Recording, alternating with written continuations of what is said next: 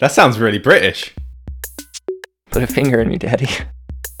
Why are you such a sad sack, you piece of shit? That, my friend, is exquisite nonsense. He's always crying about his dead parents. We're sick of it. Just in the corner. Becky, you bitch! Come here, come have sex with me. You're gonna take the time to dig up a body. You're gonna fuck it at least a little bit. There's been very few vaginas that have made me chuckle. Welcome to People Time. Oh, my God. Hi, are you all right? yeah, you're good. Uh, Yeah, I feel great. Oh, I feel hot and tired and amazing. well, that's good. Yep. You all right, mate? Yeah, why would I not be alright, mate? I don't know. I feel I feel a little more Britishy today than I normally feel, and I'm not sure why. I don't know, it's really disgusting that you keep bringing that up, but. Oh, Is this a segue? I feel like it's like it's there's something Britishy going on. I can feel it. Oh, that's right. It's we have your a semen. Oh, that's, my Siemens Britishy doesn't make.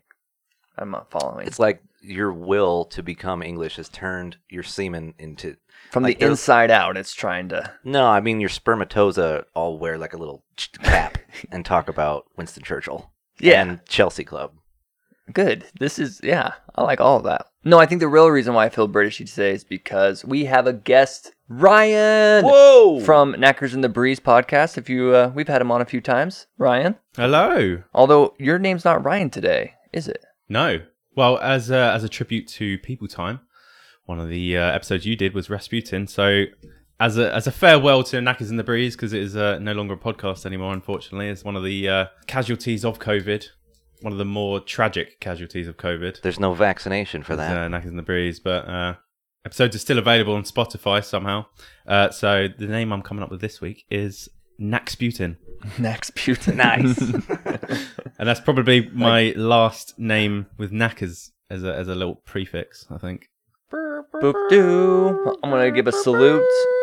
Knackers in the Breeze. I've always loved the episodes. I know you can still find some of them today. Obviously, you got them on YouTube and other places. I still go back and listen to them sometimes. So if you haven't, go listen to them. It's a good show. Just pause this podcast and go and go and listen to them now. Yeah, fuck us. Actually, unsubscribe from this and no, I'm joking. yeah, fully unsubscribe. You don't even have to do that, but do it anyways to go watch the other one. Can I just mention when you were talking about British sperm at the beginning, the only thing that came into my head was like our flag's called the Union Jack, and I just thought Union Splat. That's pretty good. there it is. I forget you're very punny. The Red Yeah. Spunk and Blue. I'm not.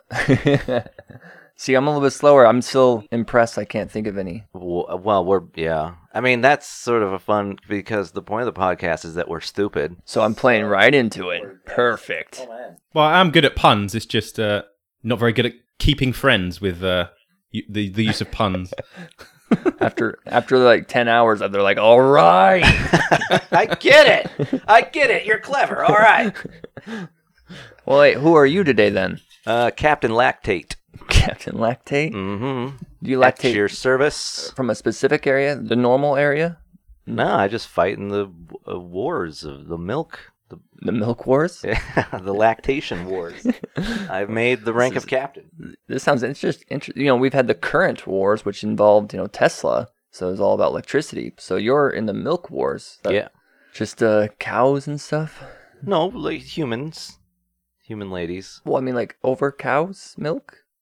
I don't know all the details of the war. I just you, You know, just fight I in it. serve, Yeah, Yeah.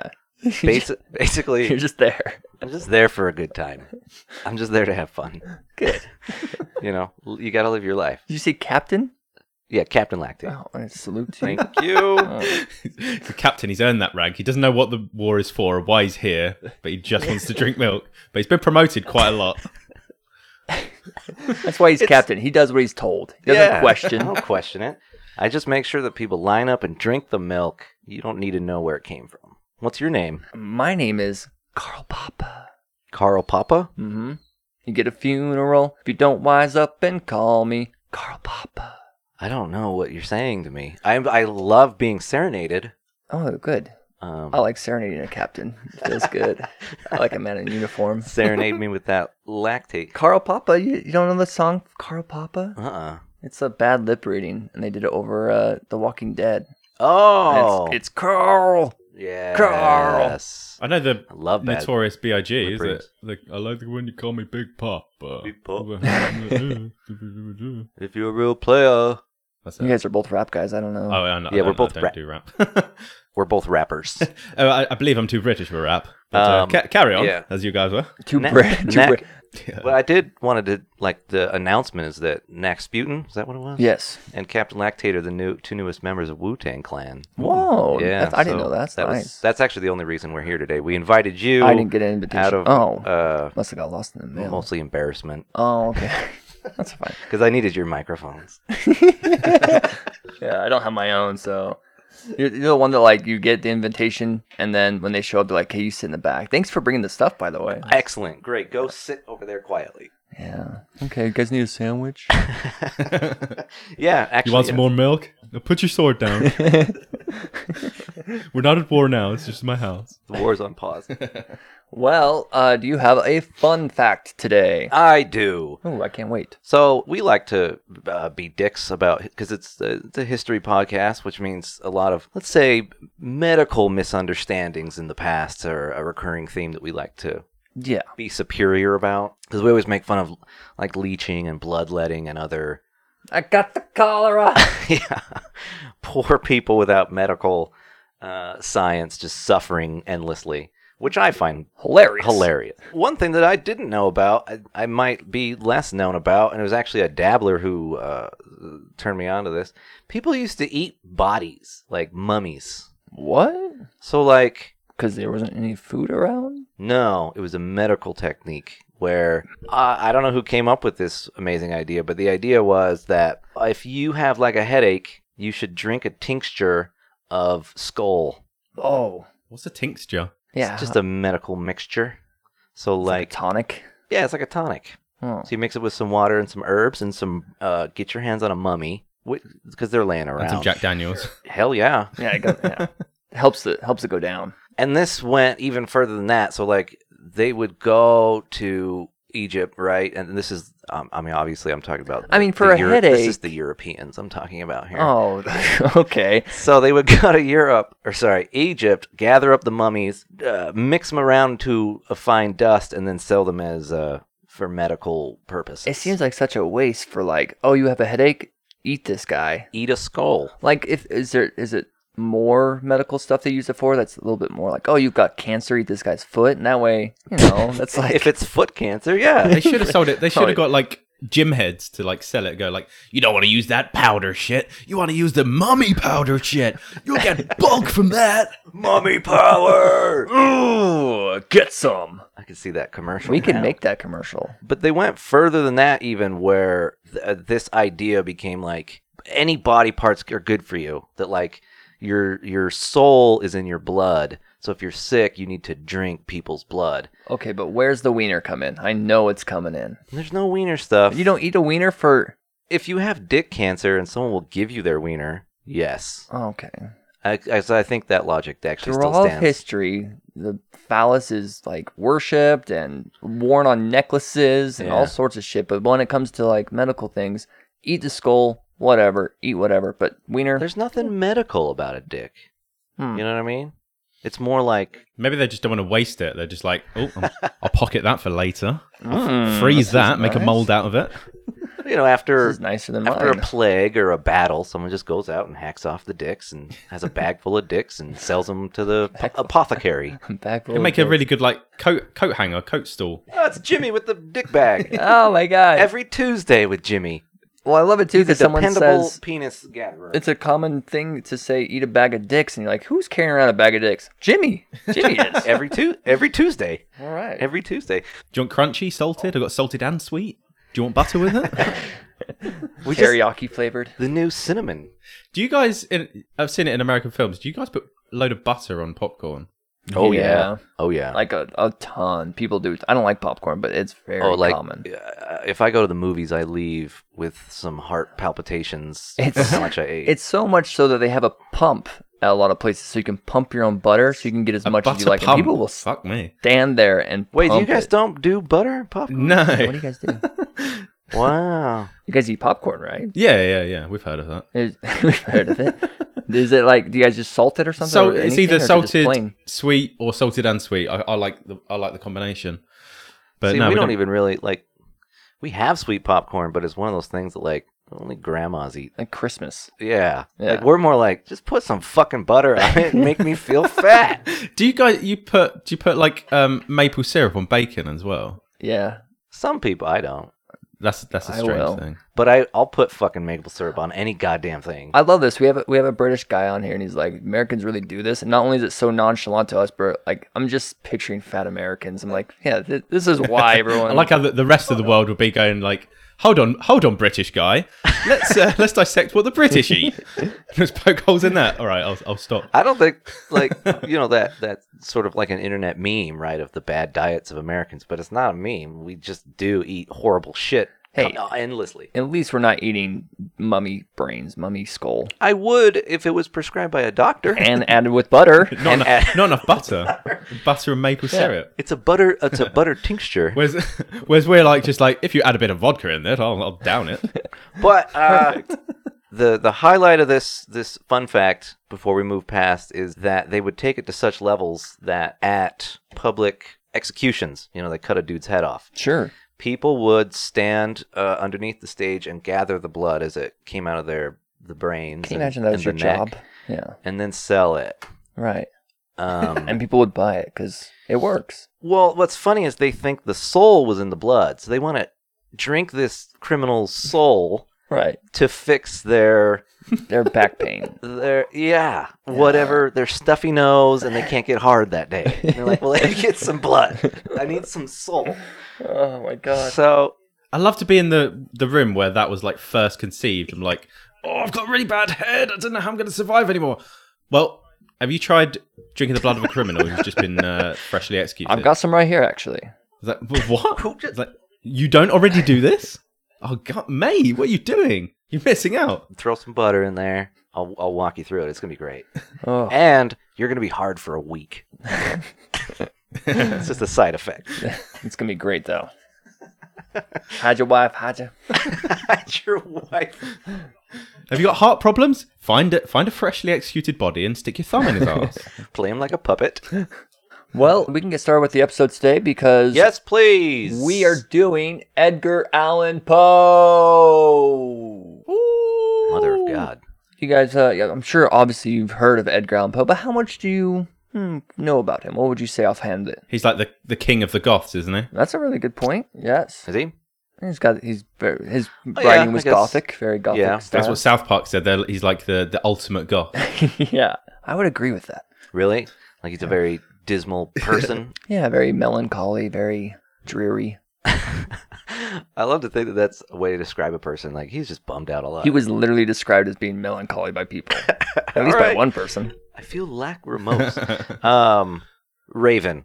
Yes, Eh, That's the end of what I know. a very popular poem, not a short story, I'd say. All of my Edgar Allan Poe education is from The Simpsons. I didn't know they discussed it. Uh, they redo the the poem in one of their Halloween episodes, uh, Treehouse of Horror, and then uh, there's also a time when Lisa gets so jealous about another girl in school who's smarter than her because she made a uh, diagram of the Telltale Heart, Okay, yeah. and then she broke the diagram out of jealous rage, which is out of character for Lisa. And really, we should talk about it because as far as character development goes for a cartoon that resets every week.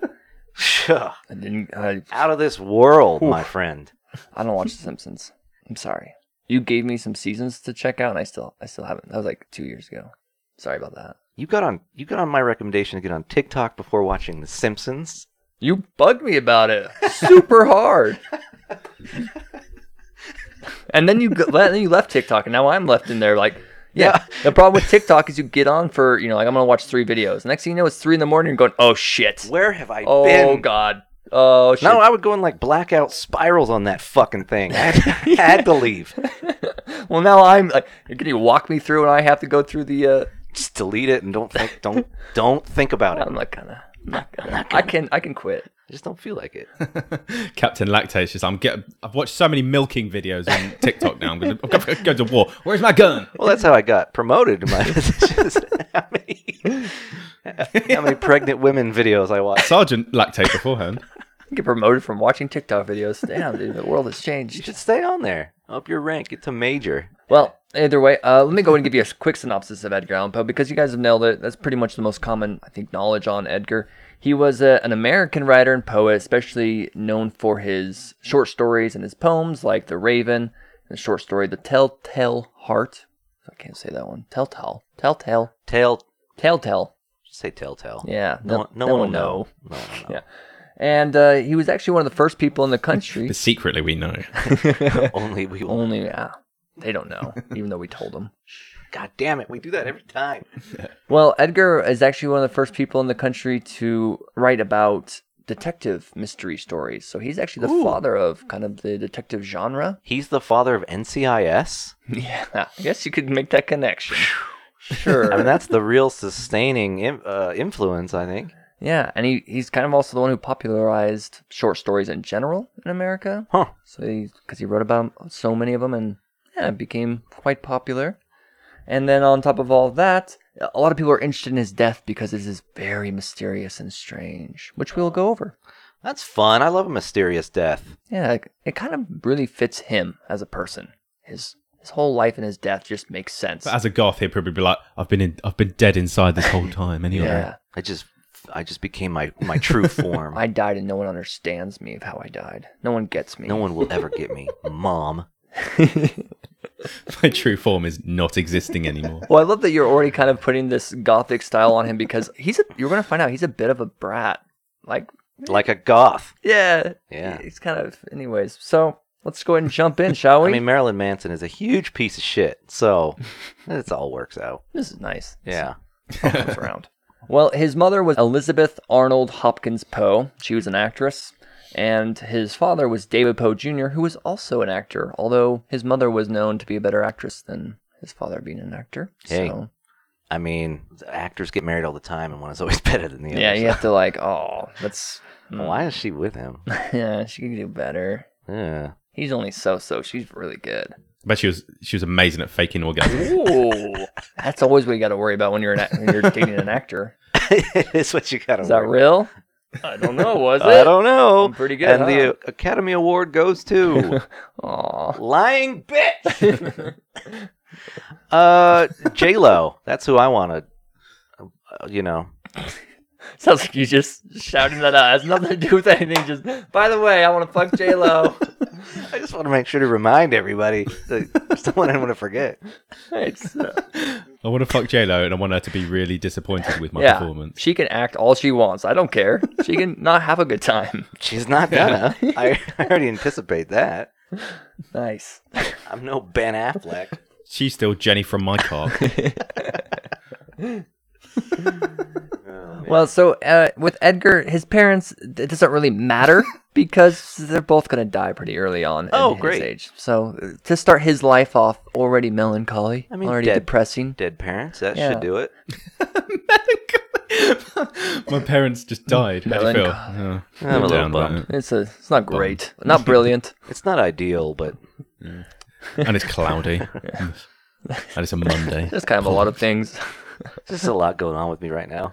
Yeah, so Edgar, he was born in 1809. And by the way, he does not have the middle name Allen. That will come up later. So it's just Edgar Poe. And his father decided to leave the family pretty much right after he was born. He actually has a little sister as well. She's born, and then his dad's like, you know what? Well, for cigarettes. Yeah, um, I don't want to be a dad anymore. So he takes off. And so often. It just sees Edgar's face and go, nope, I'm out. Oh fuck! ugh, it's a weird head. Look, oh, like, look at that weird looking head. Why are you such a sad sack? You piece of shit. you're you're bumming everybody out. You're bumming me out. I'm leaving. Fuck this. Father, father. This is how I look. I've got resting, depressed face. I've got resting sad face. Uh, So he's so when he's about six years old, his mother dies. I don't know. why I'm still laughing. I'm sorry. All right. So this is that uh, Freud and Scheider. What's that called? Schadenfreude. Schadenfreude. Yeah. Schaden- I got a little Schadenfreude. bit of yeah. 'Cause it's it's not. I'm not sad little Poe, so it's funny to me. Yeah. So sorry to laugh while I'm like, his mother died when he's six. what a little piece of shit. and then his She father probably died on purpose. to get away from Get away. Just to spite him. Ah, the depression just spread, and she's like, I can't do this anymore. You're always yeah. Not another fucking story written in crayon. yeah. She died of tuberculosis because why not? It's 1800s. Everybody dies of tuberculosis. In fact, most of Edgar's family dies of tuberculosis. His father, who left, he died of tuberculosis a year after his mom. Not that he saw him, but Still. everyone dies of tuberculosis. It's karma. Yeah, yeah. Leave the family, will you? tuberculosis. Pow. Yeah. Although everybody's getting it too, so no one knows why. What did I do wrong? I don't know. Everyone has it. God hates all of you. Yeah. So there's actually three kids. Edgar's um, one of the three, of course. He's the middle child. Of course, he's the. Oh, it just fits perfectly, right? No one gets me. I'm always unnoticed. Ugh. But the, all the kids got split up. So when his mom died, they were like, "Wait, we got to figure out where all the kids are gonna go," and they didn't s- keep them together. His older brother went and lived with the grandparents. His younger sister, I think, went and lived with some other family. But he was actually more or less adopted, not completely legally. You know, Even officially. his grandparents didn't want him. They saw him like, I saw what your Jesus. Not this fucking downer. your mom went and got tuberculosis to get away. God. He's always crying about his dead parents. We're sick of it. get it, God. Complain about his dead parents and, and doesn't like Mondays either. Jesus. Just oh, he, Oh, I asked for no pickles. Oh. Oh. he's always wearing black. Just seems, Oh no. Who do you think you are, Johnny Cash, who hasn't been uh, born yet? Yeah, what do you think? yeah. Boy God, named Sue. can't live here. Is That, that's Johnny Cash, right? Yeah. Boy named Sue. There's my only Yeah. reference. I'm sorry. That's all I got. Yeah, you're not a big country out guy. It's fine. Yeah, Ring of Fire. There's another one. Fucking love Johnny Cash. Hmm. Ugh. Oh, you just don't get me. Oh, no one gets me. I love Johnny Cash. well, so he goes and gets essentially adopted. like a family friend, or is this like a state type of adoption? They- They're kind of like it's just a, a, a dude and his wife who are pretty wealthy. Like they have good money. He's got a good business, and I guess they were fostering kids, but not really ever adopting or keeping them. Like they foster them for a Sure. while, find a home. But with Edgar, they fostered him and then decided we'll just have him be our son. and they don't go through the process of adopting him, but he's he's basically their son. They treat him really well. He has great affection for his foster mother. Hmm. And we're going to go over his dad quite a bit throughout this episode. His name is John Allen, and that's where Allen comes from when they essentially decided we're going to keep Edgar. They put Allen in his name, so Edgar Allen Poe. That's very nice of him to do. Take the adopted name for the nice family. Yeah, Yeah. I always- or or was forced upon him, I don't know. well, I always find that really admirable because I don't want children, Me either. and I'm a selfish piece of shit. Right. And then there are people like me without kids who then like take them because somebody needs to, and then I'm like, "Well, that's weird. Somebody's got to. Thanks. Another weird thing that people do, uh, I doubt they're listening, but I'll just say a member of my family uh, has had a kid and named it the same name as the dad. Oh, people time curses. So, for instance, it could be like Captain Lactate and then Captain Lactate again, or Captain Lactate Captain- Junior, I think it is. So, Ew. uh, Jesus. We don't like that Christ. on this Yeah. on this podcast. No, we shame that. Yeah. We shame it. What makes you so fucking cool that your kid needs to have the same name? It's confusing. Yeah. Shit balls. And and come on, be original. Pick something cool. yeah, Like Wilbur. yeah, or Paul uh, Poppycock. Poppycock. no one has that name. no one's been named it before. And you know what? The kids at school can't make fun of him more than he already feels inside because of his name. yeah. So he's already got that built-in You defense. can't hurt him. He's already hurt himself. Already no one gets him. This is a bunch of poppycock. Yeah. Well, uh, how about a uh, uh, Nax Butin? You, no kids, right? no kids, no, same same as you guys. Don't want them. If you had one, would you name him after you? Mm. I like nephews. I'm a good uncle, Yeah, but I, I don't. I don't want the responsibility of being a dad. uncles are perfect. Be- I'm too. I'm too It's too much. yeah. Once, once they start crying, you can just give them back to. exactly. Yeah. And you get to touch him later at some point. Sorry, that joke was way too uh, uh, off colored. Uh-uh. It's fine. Oh, okay. You know, you know where you are. Usually, you're the one who. Uh, you're you, you, you, Yeah. you're usually the one who's apologising to the fans, going like, "Sorry." Usually, uh, Captain Lactate makes these jokes. Jesus, man, he's, that's- I'm not with him. I, I Oh, only have a boy. podcast with him. Oh See. boy. you've read you've read a little bit of Edgar Allan Poe, and now it's uh, it's all gone tits up for you. I just don't care anymore. He's, uh, Nothing he's matters. Ruined your brain. I don't even like my rich new parents. So, yeah, to go on with his parents, well, from now on, I'm just going to call him his parents, not his foster parents, because that's basically what they are. John, his father, and his mother, Frances, it's going to come up a bit between these ones. They, they take care of him really well. They even kind of dote on him because they are wealthy. And, and I, I believe he's kind of spoiled, though John does try to also be strict and be like an authoritative figure of like, you can't be an asshole, but that doesn't turn out Well, yeah. well. We'll find out. Gotta, he becomes an asshole. yeah. Spoiler alert. Yeah. so, and I'm sorry, I said he was adopted in like when he was six years old. It was actually he was two years old, so he didn't even remember his original parents. But in Ah, 1815, when he is six years old, his parents decide to move to Scotland. They were in the U.S. Hmm. and then they just take off to Scotland. He does some education there. Then he moves over to London a year later. Continues more of his education. and I then- I don't know why I was thought I thought he was English. no, yeah, so he's, he's got the vibe, he does right. gloomy. He's very got that stu- melancholy vibe. Very cloudy. yes. Oh, he's a fucking downer. Uh, uh, excuse me, are you are you British? oh yeah, he turns out. yeah, that makes sense. yeah. Okay, now it's Uh, coming together. And he spent spent some of his childhood there, so yeah. You spent some time in Scotland, I can see. Yeah, can okay. tell. You're a huge bummer. Uh, but after London, they end up moving back. I mean, he only spends a few years out there, uh, some four years, so he's about 11 years old, Hmm. five years. He comes back to Richmond, Virginia, is where they end up staying. Edgar continues his education there. As a young teenager, he was actually considered to be quite athletic, believe it or not. You look Huh. at his pictures of him as older, and he's got a big head that you wonder how he holds up. he can't run around, right? And he looks like a little bit sickly. Nah, this guy was super You, athletic. you don't get thighs like this when you're running from the darkness. you gotta run fast to be able to get out of depression. They're always chasing. But You don't get glutes like this for chasing the dragon.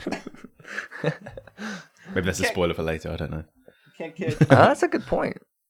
We'll actually be diving into a little bit. yeah, so I'm look. I am currently looking at pictures of him, and you're correct. This is not an athletic-looking gentleman. He's got a he's got a big head. He's got quite a wide head, He's got a big, weird. especially near the top. Looks like it's top heavy. Yeah, his hair looks like a toupee that's very cheaply made. That fits though, still of like no one gets me. yeah, no one gets. Look at my that weirdo. no one understands. But he was athletic when he was a teenager. He even did this crazy swimming thing where he swam up the James River, which is very difficult for anybody to do, let alone a teenager. I don't know, maybe teenagers are. That was my prime for my athleticness. So stuff. I I just Uh, I let it all go after that. I was an incredibly weakling little creature, so I, yeah, me too. I was the opposite. I, I think I'm in better shape than I've ever been, and I'm mostly just fat. Maybe I was just always been weak then. Hmm. I, I never was.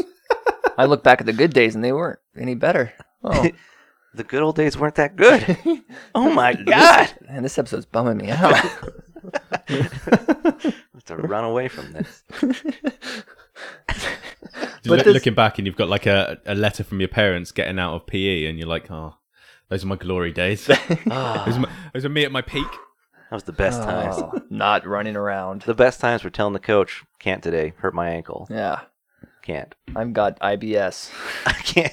I and depression I have depression, clinical depression. and a stomach Um, ache. My head hurts.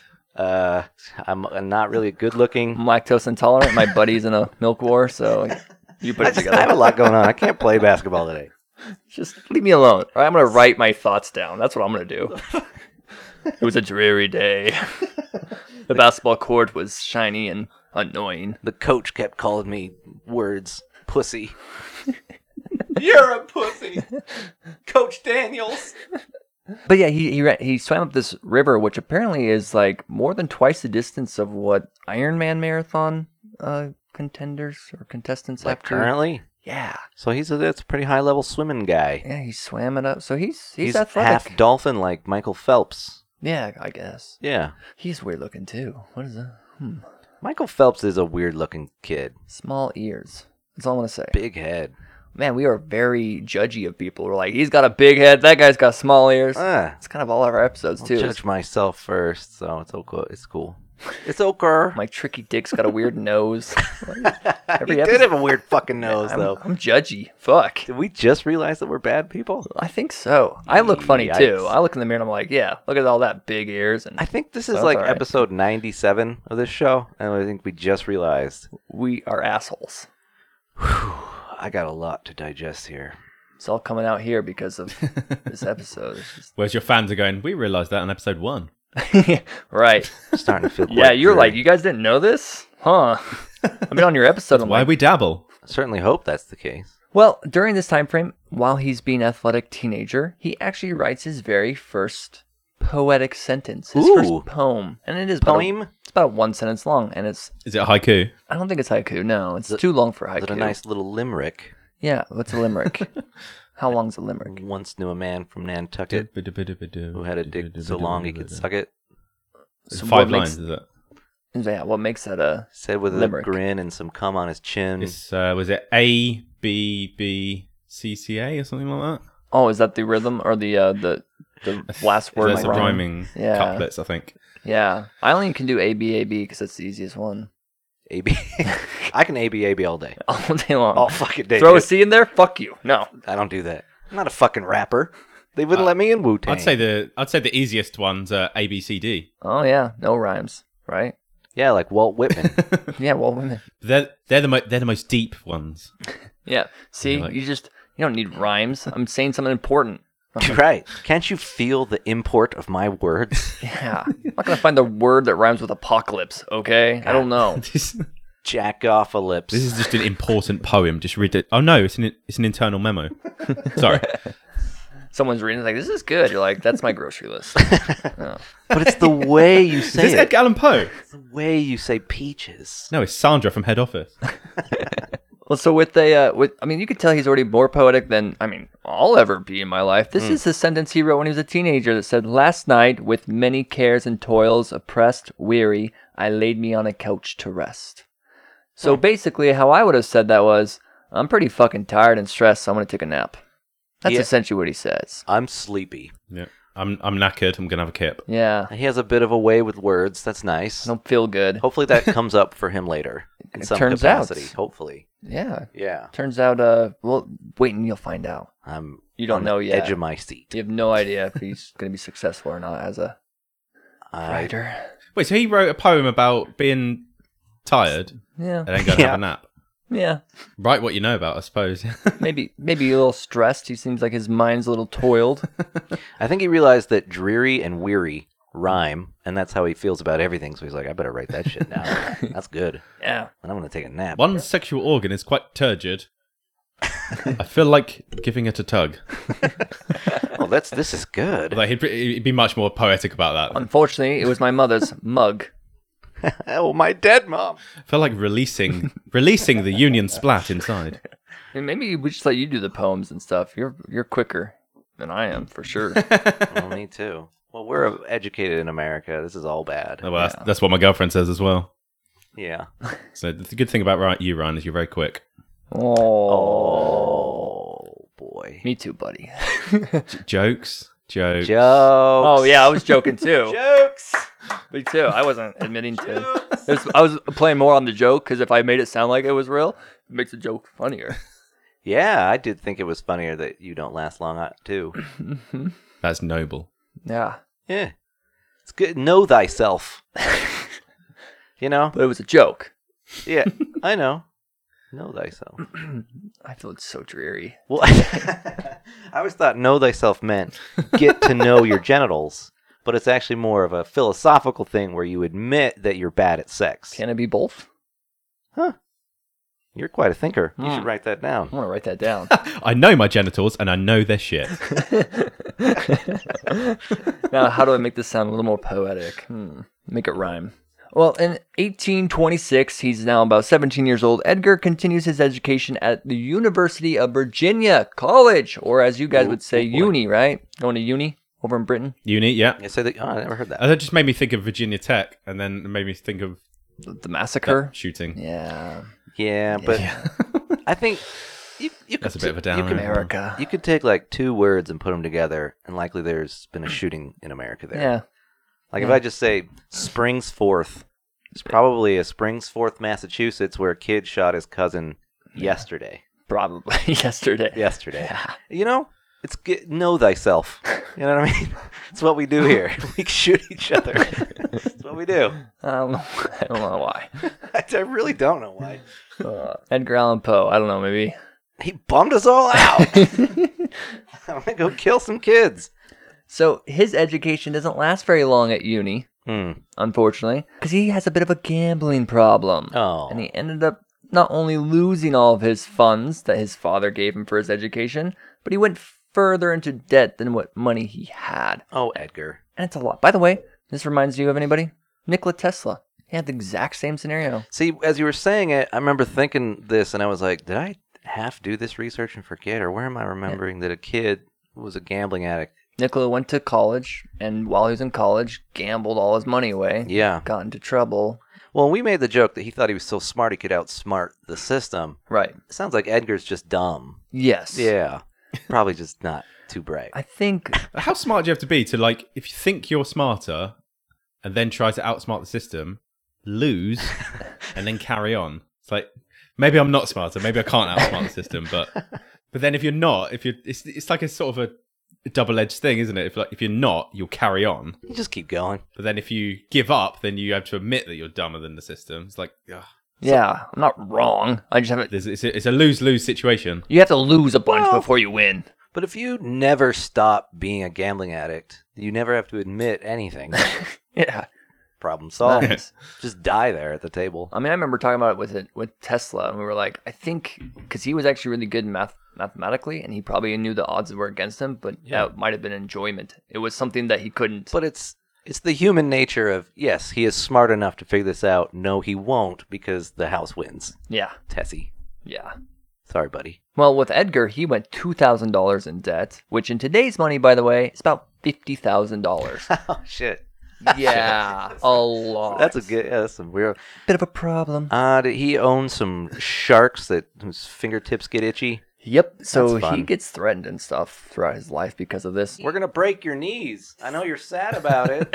He was sad before. Hey Dad, can I can I borrow some money? I need to borrow a couple of dollars or or fifty thousand or so. Maybe just like fifty thousand. And then when he's like, no, he's like, no one gets me. Whatever, Dad. it's so misunderstood. I've gone to my room and wrote a po- writing a poem about that. My dad's a dick and a prick. That rhymes. I'm gonna take a nap I'm tired, yeah. because I'm tired. Well, I think it's Edgar's father actually is quite wealthy and might have even been able to float this. And Hmm. I kind of think that's why he kept going further to debt. It was like, my dad's rich. He was that guy. Ah, Jesus. He's like throwing money away, and they're like, don't worry. I'm. I'm making Dad poorer. Yeah. That'll show him. Oh, I'm going to just make everyone sad around me. Everyone's going to feel how I feel. I'll make you feel my pain. uh, his dad did not want to pay that and said nope. He's like, Weird. I'm not gonna pay the two thousand slash today's money. You're not even my real $50,000." kid. Yeah. Get the fuck out of here. Jesus, how did you accumulate this? You threw away all of your own school money I gave you, and then you just kept going. Tisk, no, tisk. you got to figure out yourself. So he couldn't go to school anymore because he didn't have money. He had to come back home. Wow. Yeah. That's now that would make you incredibly bummed out. And I was gonna say, Edgar is angry to the point where this causes a, a pretty good rift in the relationship between him and his father. because he wouldn't pay off his gambling debts? Yeah, I know it's ridiculous, I but want to yes. smack you in the face, Ed. It's a big face to hit. You'll be able to. You won't I miss. won't be I won't miss. But but he also looks like my hand would be greasy afterwards. So I actually might not. Ew. Actually this sucks. Maybe that's the gambling he did. It was like hit me in the head, see if you can knock me over. But he's so like top heavy that he sort of like Can't do it. bounces back up. Just or kept losing. Can't do it. Like, oh no. Ah. It's You over. just tell him to look up, and then the weight of his head just Ah. drags him backward. All right, so that'll be 50 grand. I'm not going to look up. I'm a goth. I always look down. I'm not going to fall for that. I'm just look at the the darkness beneath the earth. My soul is dark, like just like shadows and Like you know the worms and color stuff. black, darker than that. You can't even imagine it. You can't see the darkness that is my s- heart. you can't see it. I like that this is the way this is going. We- this feels very right. I'm gonna wear liner or eyeliner Because don't get me wrong, and hang out with goth chicks. Edgar's writing is brilliant, and we'll get into some of that. But this is I would feel pretty accurate that he's a little bit he's a little bit of a brat. Well, Yeah. We're gonna we're gonna find out more. So while at home, Edgar fancied a girl named Elmira Royster. She was kind of like a childhood friend of his, and a little, he had a little bit of a crush on her. hmm. And then he moved away, you know, to Scotland and England, and then came back. Well, they kind of run into each other again when he's a teenager, and they start dating, and he starts to get serious, and he proposes, so that way they're engaged. But her family hated Edgar. They were like, Um, uh uh-uh, uh, do not marry that goofy looking, like, bummed out kid. Go marry someone who's, go marry this nice businessman over here Sure. that we know. with the money, He's rich. charming. He's he's not gambling his money away. He's finished school. People aren't smacking him in the face. Doesn't look like a bass guitarist. Edgar can't compete with that, no, and he's gonna cut himself about it later. he's gonna do write her a letter and be like, it's it's depressing. Like date me because I'm Please, 'cause I'm sad. why? I've written you a letter in my forehead. Just scraped it in. That's too long. I don't want to read that. Can you make something shorter? Marry me. No, she says no.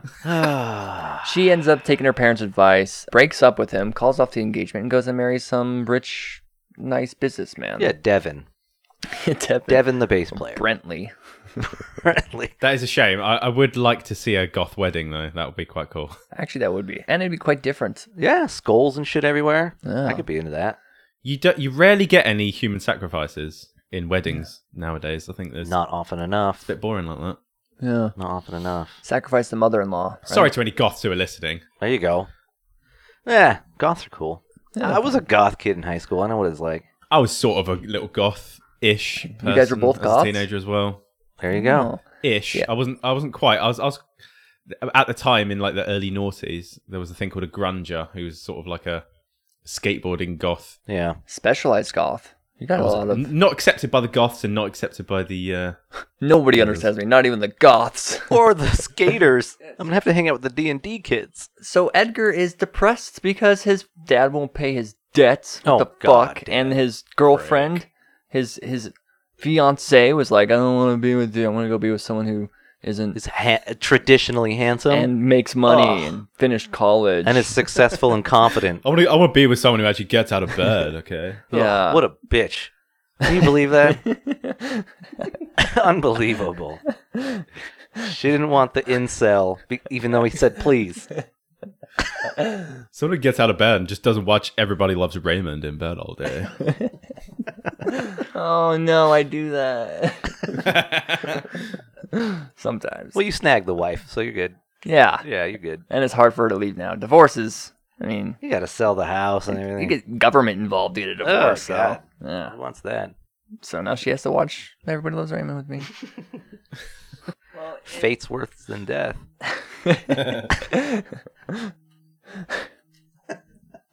Well, in 1827, uh, Edgar's now 18 years old. Angry at his father, obviously, dumped recently. He's needing money and he's having a hard time finding a job, so he decides to enlist in the army. That's right. Did you know Edgar Allan Poe was in the military? Captain Poe? I didn't know that before this research. No. He was in the Doesn't military. seem like the army I type. thought he would have been with the police at least.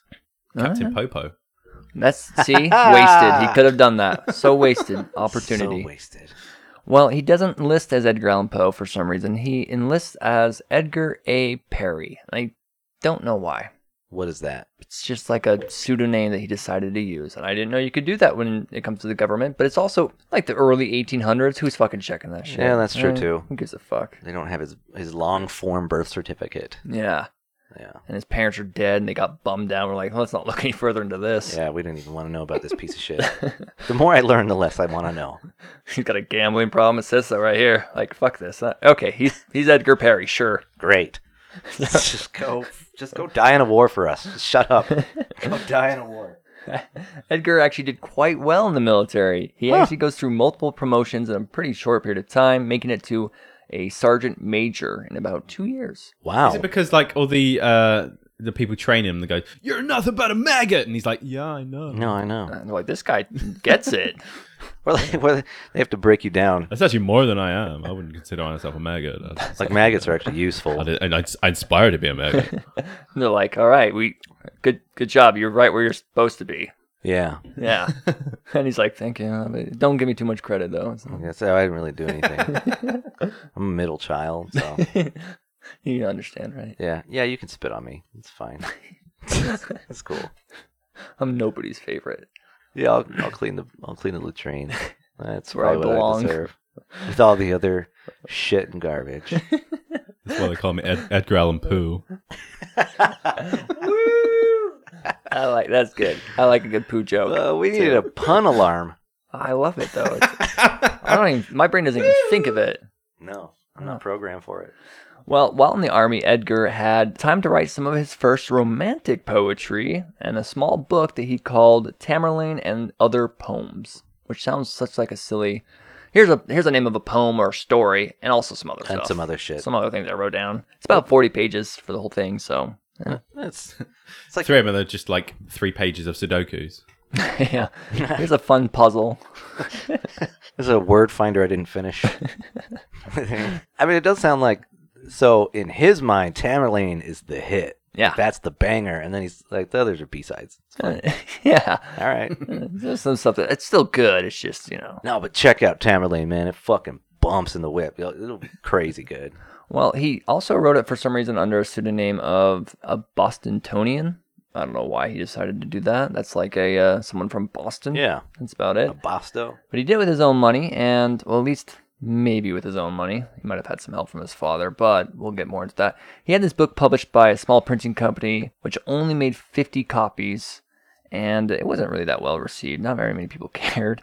Uh, I guess only probably a handful of people even read it in the first place. But if you have the original nice. copy, because there are still some around, Of the fifty? of the 50 back Wow. in the 1800s it is actually worth a lot of money if you i think the last one they said went to auction was like $175000 for a copy That's Dope. pretty good and they don't know where all of the copies are they s- presume that probably they have a good idea and the rest are destroyed or lost They're in a chest in a grandma's attic right now. yeah but uh, All forty-eight of them. all 48 Yeah.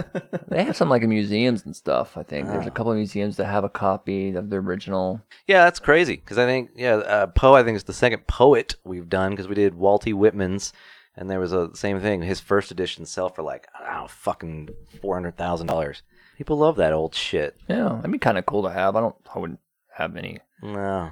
amount of money, I'd be like, I have, oh, I have a book fetish, but I don't I'd pay- want an old book. What the fuck am I going to do with it? Just look at it? and you can read this still. This this book he has, like, it's online, so it's Yeah. printed out where you Imagine Can, finding that. Imagine paying like 100 and was it 170 thousand dollars? yeah, I got the original copy. Oh, it's online for free. For Yeah. fuck's sake. I got the PDF. I printed it off. You fucking idiot. They have a Barnes & Noble copy for $4, too. If you just want to own it. If you want to make it look old, you can even probably print it on paper that looks a little bit shabby. So this snooty book dealer feels really cool, and we just took him down a notch. Did you hear that, guys? Nah. We showed him. He probably has millions of dollars if he's uh, buying a book for. Yeah. But fuck him. Yeah, fucking Yeah. asshole. Unless you spend it's for like family savings Just that was the only. on a book. That's all he had. He didn't have a lot of money. He's not a, a millionaire. All I've ever wanted is an original of Tamerlane and other poems. and you know what? Now I have some more respect for him. And my wife That's- left me because I couldn't stop thinking about it on eBay, and then I did it. And now I have it, and I'm happy. Until I read this very dreary story, and now I'm depressed. And then I read it, and And now I'm gonna hang myself. now I'm just melancholy. Well, and with this story, there's an interesting theory that Edgar had a few different poets that he looked up to, Lord Byron being one of them, by the way. Yeah. Oh, Lord Byron, Lord Byron, he's the father of Ada Lovelace. And I'm so glad you said that because Edgar's book has a character named Ada, and it is thought to be that this was some sort of inspiration that he was kind of paying some homage to one of his favorite writers, Cool. naming it after Ada Lovelace, which we have an episode on. Check it out. Ada Lovelace. She was like one of the first. She is definitely the first computer programmer. Essentially, she That- wrote like the first. I guess you could call it code, kind of. The 1800s. Yeah, and she's a lady type too. If She's you- got the lady, uh, the lady parts If you're confused about that, go listen to the episode and you'll learn why. If you're confused, and about lady parts. I- I'm sure we talk about lady parts in there somewhere. I don't know for sure, but it's such a common occurrence. It's probably accurate. That, yeah. Yeah, probably every single episode. So Yeah. Well, we definitely do wieners more. yeah, what is wrong with us? I don't They are know. they are more funny looking. They are. I agree. That's true. There's nothing really It's goofy. funny about about pussy. It's just l- awesome. Yeah. There's been there's been very few vaginas that have made me chuckle. A couple. But just about every wiener is like, look at that thing. Yeah, they're all worthy of a good laugh. Yeah. Yeah. Like, yeah, look at your one. Get out of my house. Uh, so you can go check out Ada Lovelace's episode of People Time. It's pretty fun. So Tamerlane, it just depicts the dying conqueror who regrets leaving his childhood sweetheart. Mm-hmm. Seems like it's a little bit about his own. But he left Life. her, and he's a hero. Right. And his ambitions. He does he does this a little bit where he, he kind of draws relations between his real life and some of his stories. You'll see that come up. But the book pretty much didn't receive any attention at all. It just fifty copies were made. Someone might have read it. No Who one cared. cares? Yeah. Who fucking cares? Yeah. It's a no name using a fake name. I even went and looked up today to see if anybody cared for this specific one. Nobody still cares. They're like, it's all right, it's not worthwhile. It's like if you want to see his early stuff, just to know what he was thinking at a young age, because he's he's like a teenager still here. So he's sad for a valid 1920. reason because he just sucks. yeah, you can't write yet. Oh. When Edgar left to join the military, he had actually cut most of his communication with John. However, in 1829, when he's about 20 years old, he is told by his commanding officer that he should reconcile with his dad. Like, go make up with your family. You've told me your stories about Yeah. your dad and Go your and hug your dad, and that's an order. and he literally said that. It's so funny he said it as an order because he said that uh, he would actually kick him out of the military if he didn't do it. What the fuck? And I think it was probably just him saying that and being exaggerating, but he wasn't going to actually do it. But Thoughtful. Edgar might not of have known him. that. I don't know. Yeah. So Edgar was like, "Yeah, I can see what you're trying to do. All right, I'll I'll send some letters to my father and we'll try to get this patched up." Hey, Dad. Hey, I'm on a secret mission to love you. it's not a secret. it's an order. It's gonna be kind of tough. To be honest with you, I don't want to do it, but it's literally a government Can I have- official order. Fifty thousand dollars. If you love your country, you'll love me.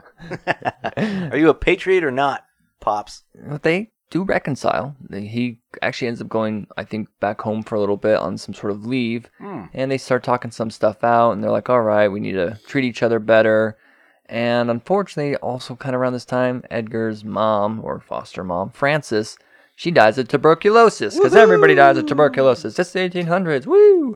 Yeah, so that kind of also helps pull them together because they're both mourning over.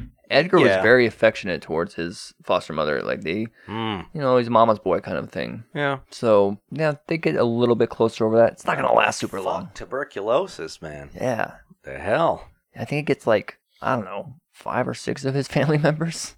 Well, it keeps coming up on the show. We gotta, we gotta stop this thing. Have you known anyone who's had TB? Everyone. I don't, but I, apparently it's still around today. I assume But we not- have a vaccine or Is it something. like a thing of like, oh, I've got TB. All right, go and, go and see the doctor then, and they would just give you a pill and I then have to take you're- Tylenol. you're cured. Yeah, I don't know. I looked this up actually because one of our episodes it got brought up a bunch, and I think there's no vaccine, but it's not super common today in at least in first world countries. Yeah. Uh, at least according to the internet, just a, a bunch of antibiotics will take care of it. Really, that's all it takes. Yeah. Well, no, it's, So it's just because back then they didn't have them yet because they hadn't figured that out. don't ask me questions about stuff. I'm But there's supposed the to whole thing remember. about like if you if everyone keeps taking antibiotics, then they're gonna become weaker. So Super bugs. if all the antibiotics become weaker, is TB be- gonna like have a return? maybe. this episode is actually bumming me Ah, I out can't now. wait for it to just wipe us all out. Let's just end this. Can we just have uh, like a yeah Texas size asteroid? Just take us into the darkness. Let's clear, let's clear this thing out. All right, wrap it up, guys. wrap it up. I'd love to have a little It was a good run. love to have a little trailer of like uh, you guys posting on Facebook going like, "Hey, we got Ryan from Knackers in the Breeze on," and then just cut forward like, "Oh, I'm so depressed." I'm oh my god. Should we just kill ourselves now? Let's make Oh, a suicide God. pact right now. I can't I'm handle so this. fucking bummed out now. Well, It's too Edgar, much. he is making up with his dad, and he ends up finding one of his actual biological cousins, which is kind of cool. He's like, "Oh, like you're from the family of my parents who died. You're a Poe. You're Poe." And I don't think she, her last name's really Poe. Oh, but basically, yeah, I think it's from his. Actually, I think I wrote it down Virginia Clem, who no, yeah, it's on his father's side. So Go pose, man. Virginia Clan. I Virginia Clem. was gonna say that sounds uh, quite white hooded. Right, Virginia Ooh. Clem. Hello there. Hey, we're pretty much brothers. We're from the same clan. Yeah. Yeah. Death to the blacks. Yeah, this is 1800s. This is perfect. Yeah. Well, they become friends, and she kind of also helps him to talk through his mom's death as they- he's mourning through it, and and they kind of hang out, bounces back and forth between the military and home. So whenever he can kind of talk to her, he does. In 1829, though, when he's about 21 years old, Edgar writes his second volume of poetry called I don't know how to pronounce this Al Araf, Ah, Tamerlane, and Minor Poems. ah. It look. Uh, yeah, all right. Yeah, so it's It looks Turkish or some shit. it doesn't nobody really knows how many copies were made they guess it was probably under 500 and only 30 copies i think were are known to exist today but the poem was inspired by many different things this is actually kind of cool so one of the inspirations was from uh, a guy named tycho i don't know how to say his last name Bra. bra is that that's funny I know Tycho. I know Tycho Bra. bra What up, bra? bra so tycho bra he's the, the one who discovered the supernova back in the 1500s Yeah, he's important somehow. yeah, so he was an astronomer and a few other things. I think he was also like into astrology and shit, but he was an astronomer Yeah. and I guess Edgar is well read enough to look into stuff that even though it's 200 years before, he also looks into like the Yeah, Quran for Eh, if he's- inspiration. He If looks, he's clever. he looks into everything and he's Yeah. like, this is cool, a supernova. That sounds interesting and it's in the heavens and stuff. So he writes some of his work based around that. Supernova does sound like like if you were young and you were a little- trying to find something cool, you're It like, sounds "Pfft, cool." Sounds awesome. Yeah. Sounds like a like a death metal I band. want to be a superhero called Supernova. Call me Nova. That sounds cool. It's actually not bad. That Yeah. would be a good child's name. Nova. Nova. Someone write that down. Dabbler. Gosha. Don't name him Sean the Second, Bored. Bored. not John Junior. Yeah, Never name anyone John ever again. Who the, who the fuck's enough of them? Yeah, There's enough. too I'm many. Tired of it. I am worked up. well, this poem, this uh, book that Edgar wrote, it's not really discussed by scholars even today because they say that it's just too thick with allusions. It's really ambiguous and kind of hard to follow. So it's just like a lot of loose metaphors that he thinks felt important at the I time. thought you meant with illusions. He'd gone into like spells and stuff. And it's like, oh my god, he's gone that gothic. He's gone full. He's drawn a star on the floor. huh. Wait, so he talks like about like like almost other dimensions, and it gets weird. So people are like, I don't really follow, Huh. especially at that time frame. They're like, what? This is like thinking stuff. because he's also one of the first people not the first i shouldn't say that in modern science fiction he was kind of part of the movement Well, that's neat. yeah Jules Verne, I etc. like it. Yeah. I like how we've not really given your listeners a chance because, like, one of the first words that he said, "Have you heard of Edgar Allan Poe?"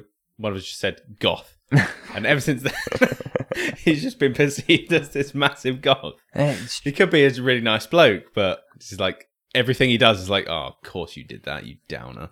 i also um, one that's we're probably Crybaby. exaggerating a little bit but he was I, I didn't think of him as a teenager and in his 20s as being so much of a little bitch that he is because we're gonna get more into that him and his dad have the funniest arguments and when you hear what his side is he sounds like a spoiled brat so yeah, I mean that's and manipulative asking your dad for fifty grand because you fucked up, and when he says no, you blame him. yeah you get mad Wh- why not Cuh. Yeah. Thanks for adopting me or whatever. How else am I gonna go greyhound racing? yeah. This is a house of bullshit. Well, you think I could just put ten dollars on? Well, one writer, Arthur Hobson Quinn, noted that it was basically too unintelligible with his latest book, his second book he wrote.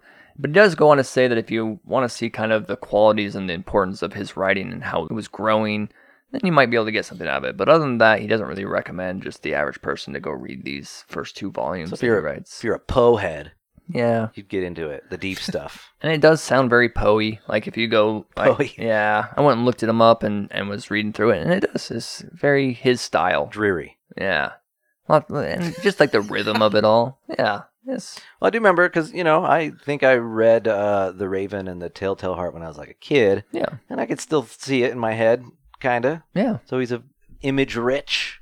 yes. Right. Very, very descriptive. Way to go, Poe. Yeah, I won't shit on you forever. Well, that's the only nice thing I'm going to say. he does end up writing a lot of awesome. just most Oh, shit. of your life. Just yeah. everything else you ever did. At least your early life. Ugh. I'll turn around to just piss on you. Sorry, what were we talking None of that. Keep going. Piss play. about? Piss. Yeah. But one one critic did say that going over it is that it's kind of a disillusionment with the world and escape, and it seems like this kind of reflects his own life. Maybe he felt he was unwanted Hmm. and very gothicy, very you Mhm. know. it might have been his escape, and that seems to kind of pour out in there because maybe that was the point was that you weren't really supposed to get it because nobody gets me, and so it's Oh, this God. imaginary, dreamlike kind of sounding short story poem book Escapism for the sad. yeah. So I guess you can go read it yourself and decide for yourself. So if you'd it's just a Tim Burton movie. like. yeah, his movies are always. He's got a very Very distinct. style. Yeah. Yeah. Uh, Hmm. We're in another world and everything's a little creepy and sad. Definitely Jack the Pumpkin King. Without uh, without a Sally though, because nobody likes his, his fucking face. a bigger head than a pumpkin, even though Jack the Pumpkin King doesn't have a. Doesn't even have the dog. What's the dog's name? Uh, zero. Bi- Oh, there we go. That's zero. Zero. Yeah. Yeah, I'm a fan. I'm a Danny Elfman head. So Uh, there's a lot of different critics, and I can go over them. But you basically, get the whole idea. One of the ones I thought was funny was just that it was inqu- e-, exquisite nonsense. It's like it sounds really pretty and nice, but it's fucking nothing. That sounds really British. yeah. That, my friend, is exquisite nonsense. It does sound British. Weird. Moving on, Edgar seemed to enjoy being in the military, actually, and wanted to continue moving up on the ranks, and he was looking to actually get promoted to lieutenant. He enters into what's called West Point Military Academy in 1830. He's now about 22 years old, to give you some context of his age. In what year? This is in 1830. Oh wow. I think uh, Robert E. Lee is there with him. Oh, really? Yeah. Oh, that's weird. You Yeah. might be right. The timing It's a and strange friend to have. Yeah, you don't want to keep that friend. yeah. No. And that's what Robert E. Lee's thinking about him. He's like, I don't know if I want to be around this guy. that guy's weird. and even Poe is like, that guy's a fucking racist. Yeah, so I can imagine that'd be a hilarious scenario of Edgar Allan Poe and Robert E. Lee Sitting at the same cafeteria table. Like, one's bumming the other one Whoa. out, the other one's saying racist shit. I'm not racist. I, I just think that the blacks should just be quiet. You know what I mean? I'm not racist. And Poe is like, no, this guy. I'm not racist, but but it's always Yeah. yeah. But right. well, you're making me very sad. I'm going to write a poem about this. I'm gonna escape to to a land of fantasy. Well, Edgar, it doesn't actually last long with him at the academy as far as him wanting to continue being promoted because eh, he ends up getting into a lot of trouble, and it's all due to his relationship with him and his father, John. Hmm. And it, this is where it gets pretty funny. Daddy problems. Edgar gets, eh, he purposely commits 110 offenses and gets 106 demerits in less than a year. what happened to the other four? Just like eh, military offenses. Yeah. Oh. Like he gets court martialed and stuff eventually. But you might be like, why did he all of a sudden do this? We were just talking about how he wanted to become a lieutenant. Yeah. He enjoyed the military. Yeah. So it all boils down to him and John start having this ongoing argument through letters. And I'm going to read some of the stuff, uh, at least synopsis them. But yeah, th- this is hilarious. This is where you get Shut a up, really good Daddy. idea of Edgar as a 22 year old. And we, we have a really good record of their letters. Yeah, they somebody them kept that all. shit. Yeah, there's Huh. tons of them, and I read through a lot, and it's hilarious. Y- uh, I, I would recommend going and checking them out. Imagine like the equivalent of people time in like hundred years, and they were like, we're looking through their texts. And yeah, this is what they said. Oh, that's The weird. amount of like Pooping, the amount of people you'd be able to like get shit on. pooping right now. What are you up to? Well, it'll be like, you know, when we look, Here's a selfie. you know, they look back at like uh, John Adams and his wife's love letters, and they're going to look back at the future present. It'll just be dick pics and Yeah, emojis of eggplants. yeah, Like, oh, That's what's missing from history, really, is the poo selfies. yeah. yeah. I'm on the pot. Check it out. The amount I send to my friends, to, sometimes my girlfriend, Does she she like doesn't them? appreciate them as much as I hoped. Oh, But probably just need to send her more. That's probably the problem. yeah, You're not sending enough. Yeah. That's why she's disappointed. daily poop pic. but when when I go through a period of not sending her any, she's like, "Oh, you haven't sent me in a while."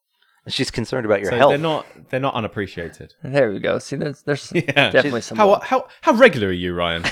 I'm actually concerned now about your bowel movement. You okay? Feeling all right today? Oh. what, what color is it today? Slightly yellow. Oh, Sorry. Oh Sorry. boy, I gotta go get that checked. go see a butt doctor. But no, Sorry. is there a name for that? G- Guy, guy, Uh, usually they want you to call him daddy, guys. but you can call him whatever. I'm gonna go call my butt doctor, Daddy, next time I see him. hey, Daddy. Hey, daddy, I'm Oh, proctologist, isn't it? I'm ready to bend over. I think you're right, proctologist. I'm ready to bend over, daddy. Put a finger in me, Daddy. Make do two now. If I'm gonna have to be uncomfortable, so are you. I don't give a fuck. And you're cured. That's all it took. so John is not necessarily completely innocent in these letters. However, I kind of side with him over Edgar because I think John's just kind of he gives Edgar money. We're gonna find that out. He constantly is giving him money, but he also seems reserved because Edgar's constantly asking for it. Just every letter is him being like, "Dear Pop Pop, I need uh some money. Can you give me some money? You didn't give me enough money last time." What a brat. One letter is Edgar telling his father about his poems and how he's getting excited about writing, and that might be something he wants to go and try out and venture into. Mm. And so they do have some letters that are nice, but it's like every other letter is at least going back and forth between, like, hey, everything's great, I'm happy, check out these poems I wrote. And the next letter is like, you're a rude dad, you don't give me enough money, I'm practically starving here, even though he's got a job in the military, like he's making his Maybe own money. he's just manic depressive. Maybe. You know. By Poe. La.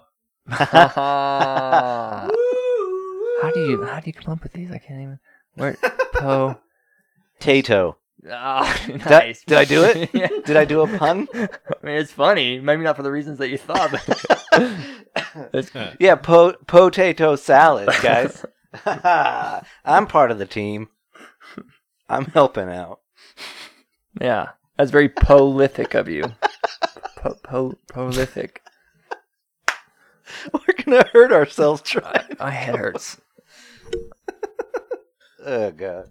I can't figure that out. Okay, so anyways, they, they also go back and forth about their, his gambling issues. That gets brought up, and Edgar's just constantly being like, "I'm really sorry, Dad, that I made these mistakes, but I'm on a new path.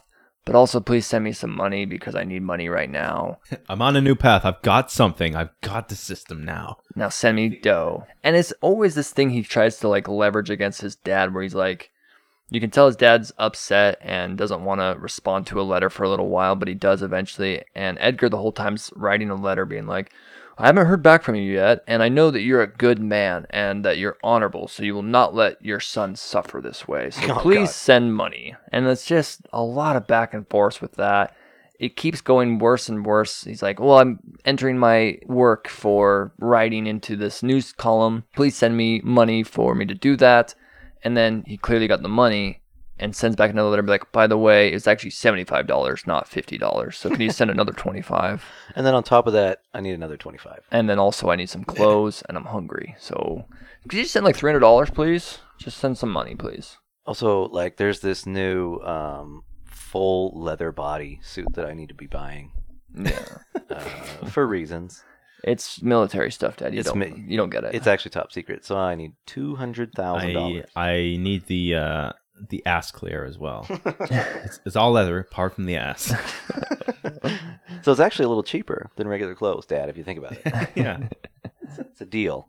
So these letters go back and forth for a while. They get into a spat because Edgar wants more money to publish poetry, and his father eventually kind of just leaves him hanging for that. He's still getting him money for other shit, Well, which the- does he not make a salary in the military? right? He Come has on. money coming in. He does, Come on, Ed, you're better than this. but that's kind of what his dad does. John likes to just. I mean, I say likes. He probably gets annoyed and then is just.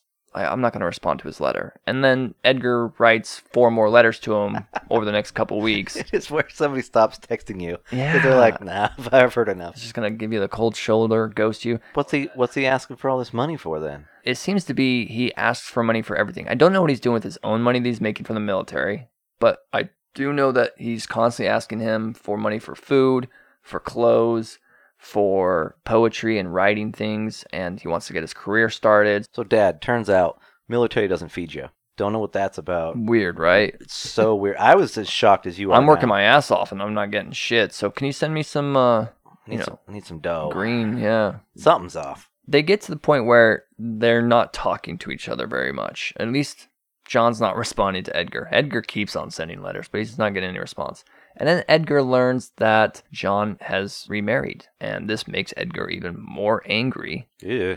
and he doesn't like that he, his dad remarried because he had so much affection for Frances, his foster mother. and Yeah. He thinks that's wrong, but also John's new wife doesn't like Edgar, and from what it seems, has probably been telling John this whole time, like, "Quit giving your son money It's a weird- constantly." Weird little creep too. Like, I get it, you have money, but you're you're only breaking him. He keeps on asking for it, and you keep giving in. So that seems to be another reason why John maybe stopped Ah, responding the stepmom. and Edgar writes letters being like, "Well, if you don't love me anymore, fine." So far, she's my favorite character in this. It right, Seems the most screwed on. right. Like, stop fucking give endless money to your gambling addict son Um, He's an adult. yeah, who doesn't even appreciate you. He's just just keeps using you, man. It's just- Jeez. just asking for money for food. Guilt I tripping. bet the military feeds him quite well, but he wants fucking lobster platter every night. yeah, I deserve it because I'm sad and I'm hungry and I'm hungry. for lobster. yeah, that's Unless he's only like, I only eat ravens what. because I am the king of the Goths. yeah, they seem like they'd be a bit gamey. I do like learning that he's just kind of a piece of shit though. Yeah, it- definitely in his twenties. I think he kind of grows up a bit afterwards. So his dad was actually really wealthy. I haven't gone into it yet because it comes up later. His dad actually gets an inheritance later, and it's like five hundred million dollars today's money. So I mean, maybe that's why he gave him money. He's like, I got it. yeah. You know, And I think that's why Edgar constantly asks for it because like you've got it. I know you've got I'm it. your son. I'm your darling boy. It reminds me of Winston Churchill a little bit. yeah. he was a little bit of a brat early on. Dear mama, please do do do Oh. do do do do do come rescue your little boy. I'm so forlorn, mother. That is what caused Edgar to want to get kicked out of the military. He was pissed at his dad. They were fighting. He wouldn't give him money. He remarried. He didn't like the new wife who was telling John not to give Edgar money. So he was like, fine, if you're not going to pay for me to become a writer, then I'll just be a failure. I'm going to get kicked out of the military and then I will start my writing career. And he does. That's where he gets all those merits and all the disciplinary shit that he was purposely trying to get involved in. I kind of like that version of Poe. You know, like the sergeant's yelling at him. He's like, "Pfft, I don't fucking care. Yeah. Well, he, he does. He gets dismissed eventually from the military, saying due to like heavy neglect, like he just wouldn't show up to his post. Enough for them to court martial him and kick him out. Wow. Yeah. Edgar, right before he gets fully discharged, he actually walks around to his other fellow military men and asks for donations to get started with his career because he's not going to use his own salary and he's not getting money from old daddy. So he asks his friends. He's walking around with like a hat, like, hey, donations for my writing career? Yeah. Anybody interested? Surprisingly, he gets enough to be able to write his next book of poems. All right. Yeah. And which was titled simply Poems. Poems. That's it. That was the, it was the title of his book. Of little, course it was. little less creative. So I, I need a shitload of money, and everyone gives him money. I'm just like, this is just a book called Poems. These are words Quickly wrote anything just to get any sort of money. Yeah. He also successfully pisses off his dad, by the way, when he gets discharged. His dad is angry at him, so he got that too. He got he got everything. Oh, he got everything he ever wanted. Yeah. Free money, angry dad. So John and his wife, his new wife, actually have their own child. So he has now a biological son, Hmm. and it's pretty much presumed at this point that they're more paying attention to him and don't care about Edgar anymore. Uh, Fuck Edgar. I have to compete with a child? Yeah. With an infant? It's almost as if newborns need a lot of attention. I've heard that. I don't, I don't know why. I don't know what they're always fucking crying about. Oh, I shit my pants. Probably want more money for gambling. Well, Edgar, like he he does keep writing John, but John just doesn't write back. He just fuck him. Fuck him. Yeah. You're not my kid. if you read the letters that Edgar's trying to send him, he's trying to pull at his heartstrings. He's trying to do all these different kinds of manipulation tactics. None of it's working though. One month later, Edgar writes another letter. He writes a letter to John stating that he's in the greatest distress and has no one else to turn to. He needs help because he was arrested for a debt that he didn't expect that he would have to pay, which already sounds hilarious. Like, well, I didn't know I was gonna have to pay it. I was just gonna ignore that. Yeah. and he, he's like basically crying out to John, be like, please help me. I'm in mortal danger. There's people that want to harm me. They're gonna shiv him If you don't care at all, I don't know what's going to happen in next. debtor's jail. Imagine how bad it would be. Like nowadays, if you like text someone saying, "Oh, I'm in trouble," or whatever, and then they don't text back. It's like, oh shit, they don't like me or whatever. Imagine writing a letter, or mi- writing a load of letters, and then having to like send them across the country, especially across the United States, where it probably takes like days to get delivered, Yeah. and then not receiving anything. Yeah. Sometimes I was, I'm devastated if one of my mates don't text back, like within the hour. Yeah. You're like, oh, they must hate me. They must hate me. Fuck's sake. Imagine like going a month or two months without without Yeah. getting a Oh. reply from your dad. Because every day he would be like, "It's in the mail. It's coming. It's, It's coming. probably- It's yeah. probably. He probably wrote me back with a check. Well, uh, John, as far as I could see, never writes him back. But luckily from here, Edgar's writing career actually starts to get some traction finally. He writes a short story called Message Found in a Bottle, which won a $50 prize in a magazine in 1833. Ooh, Edgar's now about 24 years old. message in a bottle. Cue the Sting song. How's that go? Message in a bottle. Oh, it's Yeah, the police actually, isn't it? Yeah. Or the police. Oh! Shit. How did I miss that one? That was an easy That one was right there. Ah. so it gets attention. He's kind of getting a little bit of uh, notor no, notary. No, he's, people know him a little ah, bit. A little bit. notoriety. sure. Notorious P O E.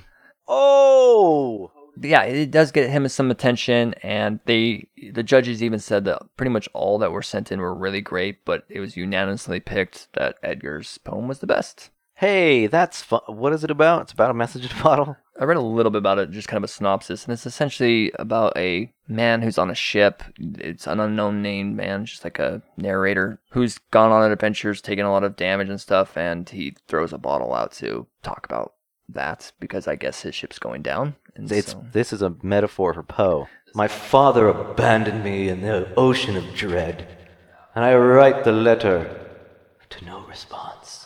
I die alone on these waves. But yeah, it gets published in other magazines. He's starting to get a little bit more attention. A year later, in 1834, he's about 25 years old, John became gravely ill. And when Edgar finds out that his father's ill, he wants to try one more time to reunite. He hasn't really spoken to his father now in a few years.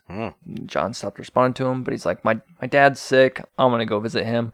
By the way, at this point, John has received an inheritance that is about about $17 million in today's money.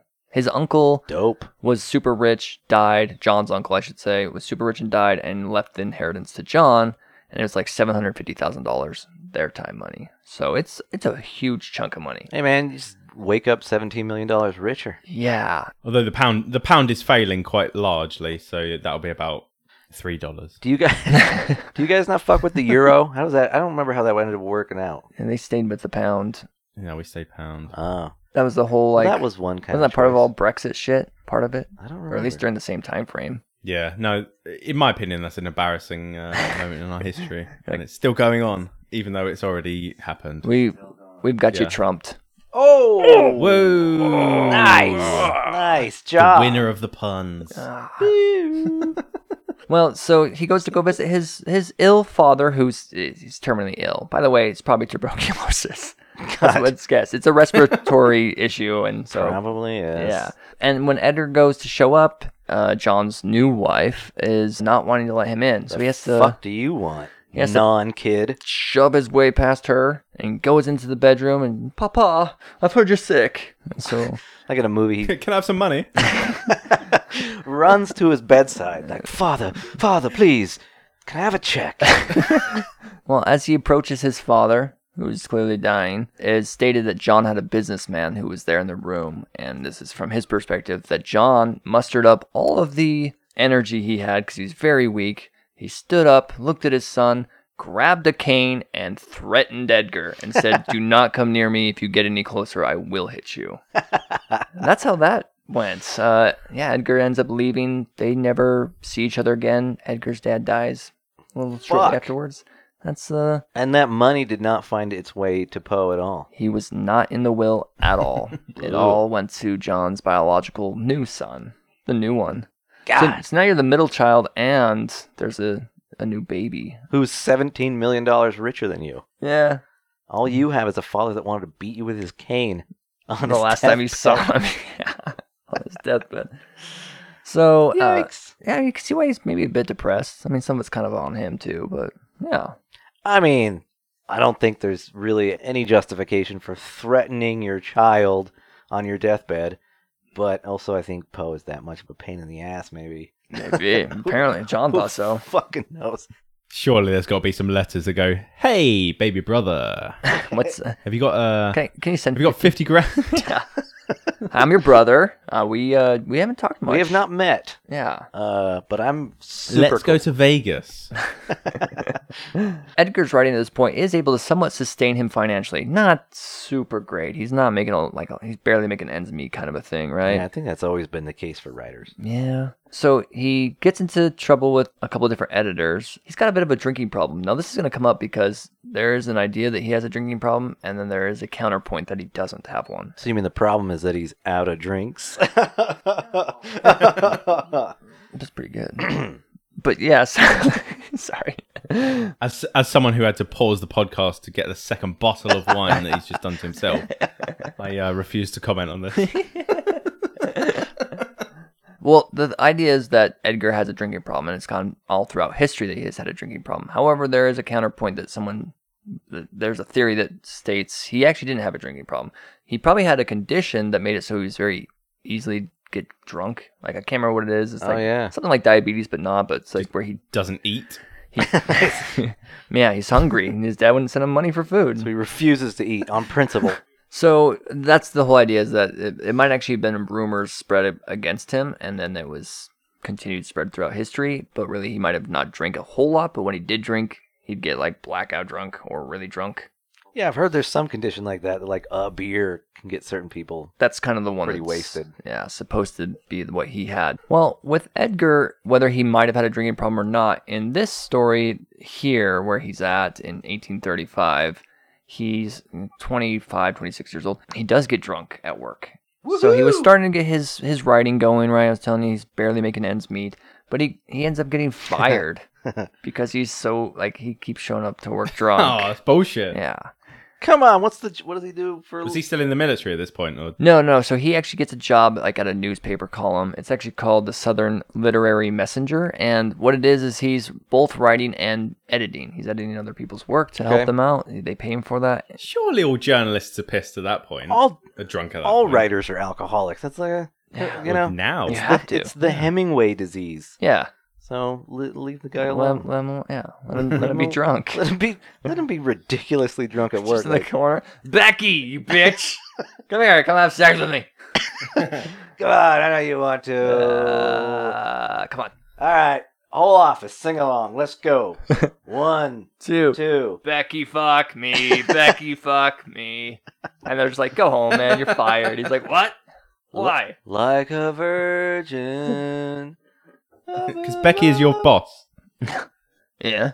Yeah. I'm sleeping with my boss. I'm trying to. Fuck, get away. Those googly eyes you always making at me. You Trying to get a bitch. promotion. It's like, my name's not even Becky. it's Joanne. There's no Becky here. My name's not even Becky, it's Steve. I don't care what your name is. Just come here. Steve. Take your pants off. your wife is hot. I don't care what your name is. Just take your pants. off. That's a good motto. So he gets fired, uh, which is a problem because this is kind of his only means of making money at the moment. So, over the past few years, Edgar was trying to court a different girl that he fancied, by the way, um, not Becky, and had some help from his. At this point, was he selling any of his like poetry? and yeah, he's uh, sending it to. Stories and Yeah, he's sending it to like different newspapers, and he's getting little bits of money here and there. And even though he got fired from this job, he's still so writing. he's not quite successful at this point, but yeah, correct. Some people might know of him in the area, but he's not like renowned yet. Well, how famous can you get as a poet anyway? Yeah. It's pretty hard to break through. You got to be a long fellow. so he's more Type. like Edgar Allan Poe. Ah. It's getting dangerous around here. Yeah. Yeah. You said it, Edgar Allan Bro. Sorry, it's so bad. I like Edgar Allan Bro. I like, that. No, that's good. I like that. Definitely keep that in. Don't cut that out. It sounds only funny because it sounds so bad. yeah, so he wants to fancy, or he wants to fancy, he wants to court this girl that he fancies. And he's having his cousin, Virginia Clem, remember her? yeah, Clem? Virginia Clam. Sounds like she's in the clan. He wants her to help. He's talking to Virginia, who's he's passing notes to her. She's going to the girl that Edgar likes, and she's like, "Yeah, Edgar's really nice," and she's being a wingman. She's like, Cool. "Pretty cool." Over the years of doing this, though, the friendship between Edgar and Virginia becomes a little bit more than a friendship, and They're cousins, eh? biologically, they are first cousins. All right. Uh, They're related by blood. I want to make sure Alright. that's very noted. This isn't his Alright. foster cousin. this happens on this show. Yeah, and you're right. Edgar's a cousin fucker. Did you know that Hot one? cousins, line up. Back then, was it like, well, at least it's not my sister? And people were like, "Oh, okay, fair enough. I'm not really sure. Like, uh, we've done this before with cousin fuckers. I- Einstein fucked his cousin.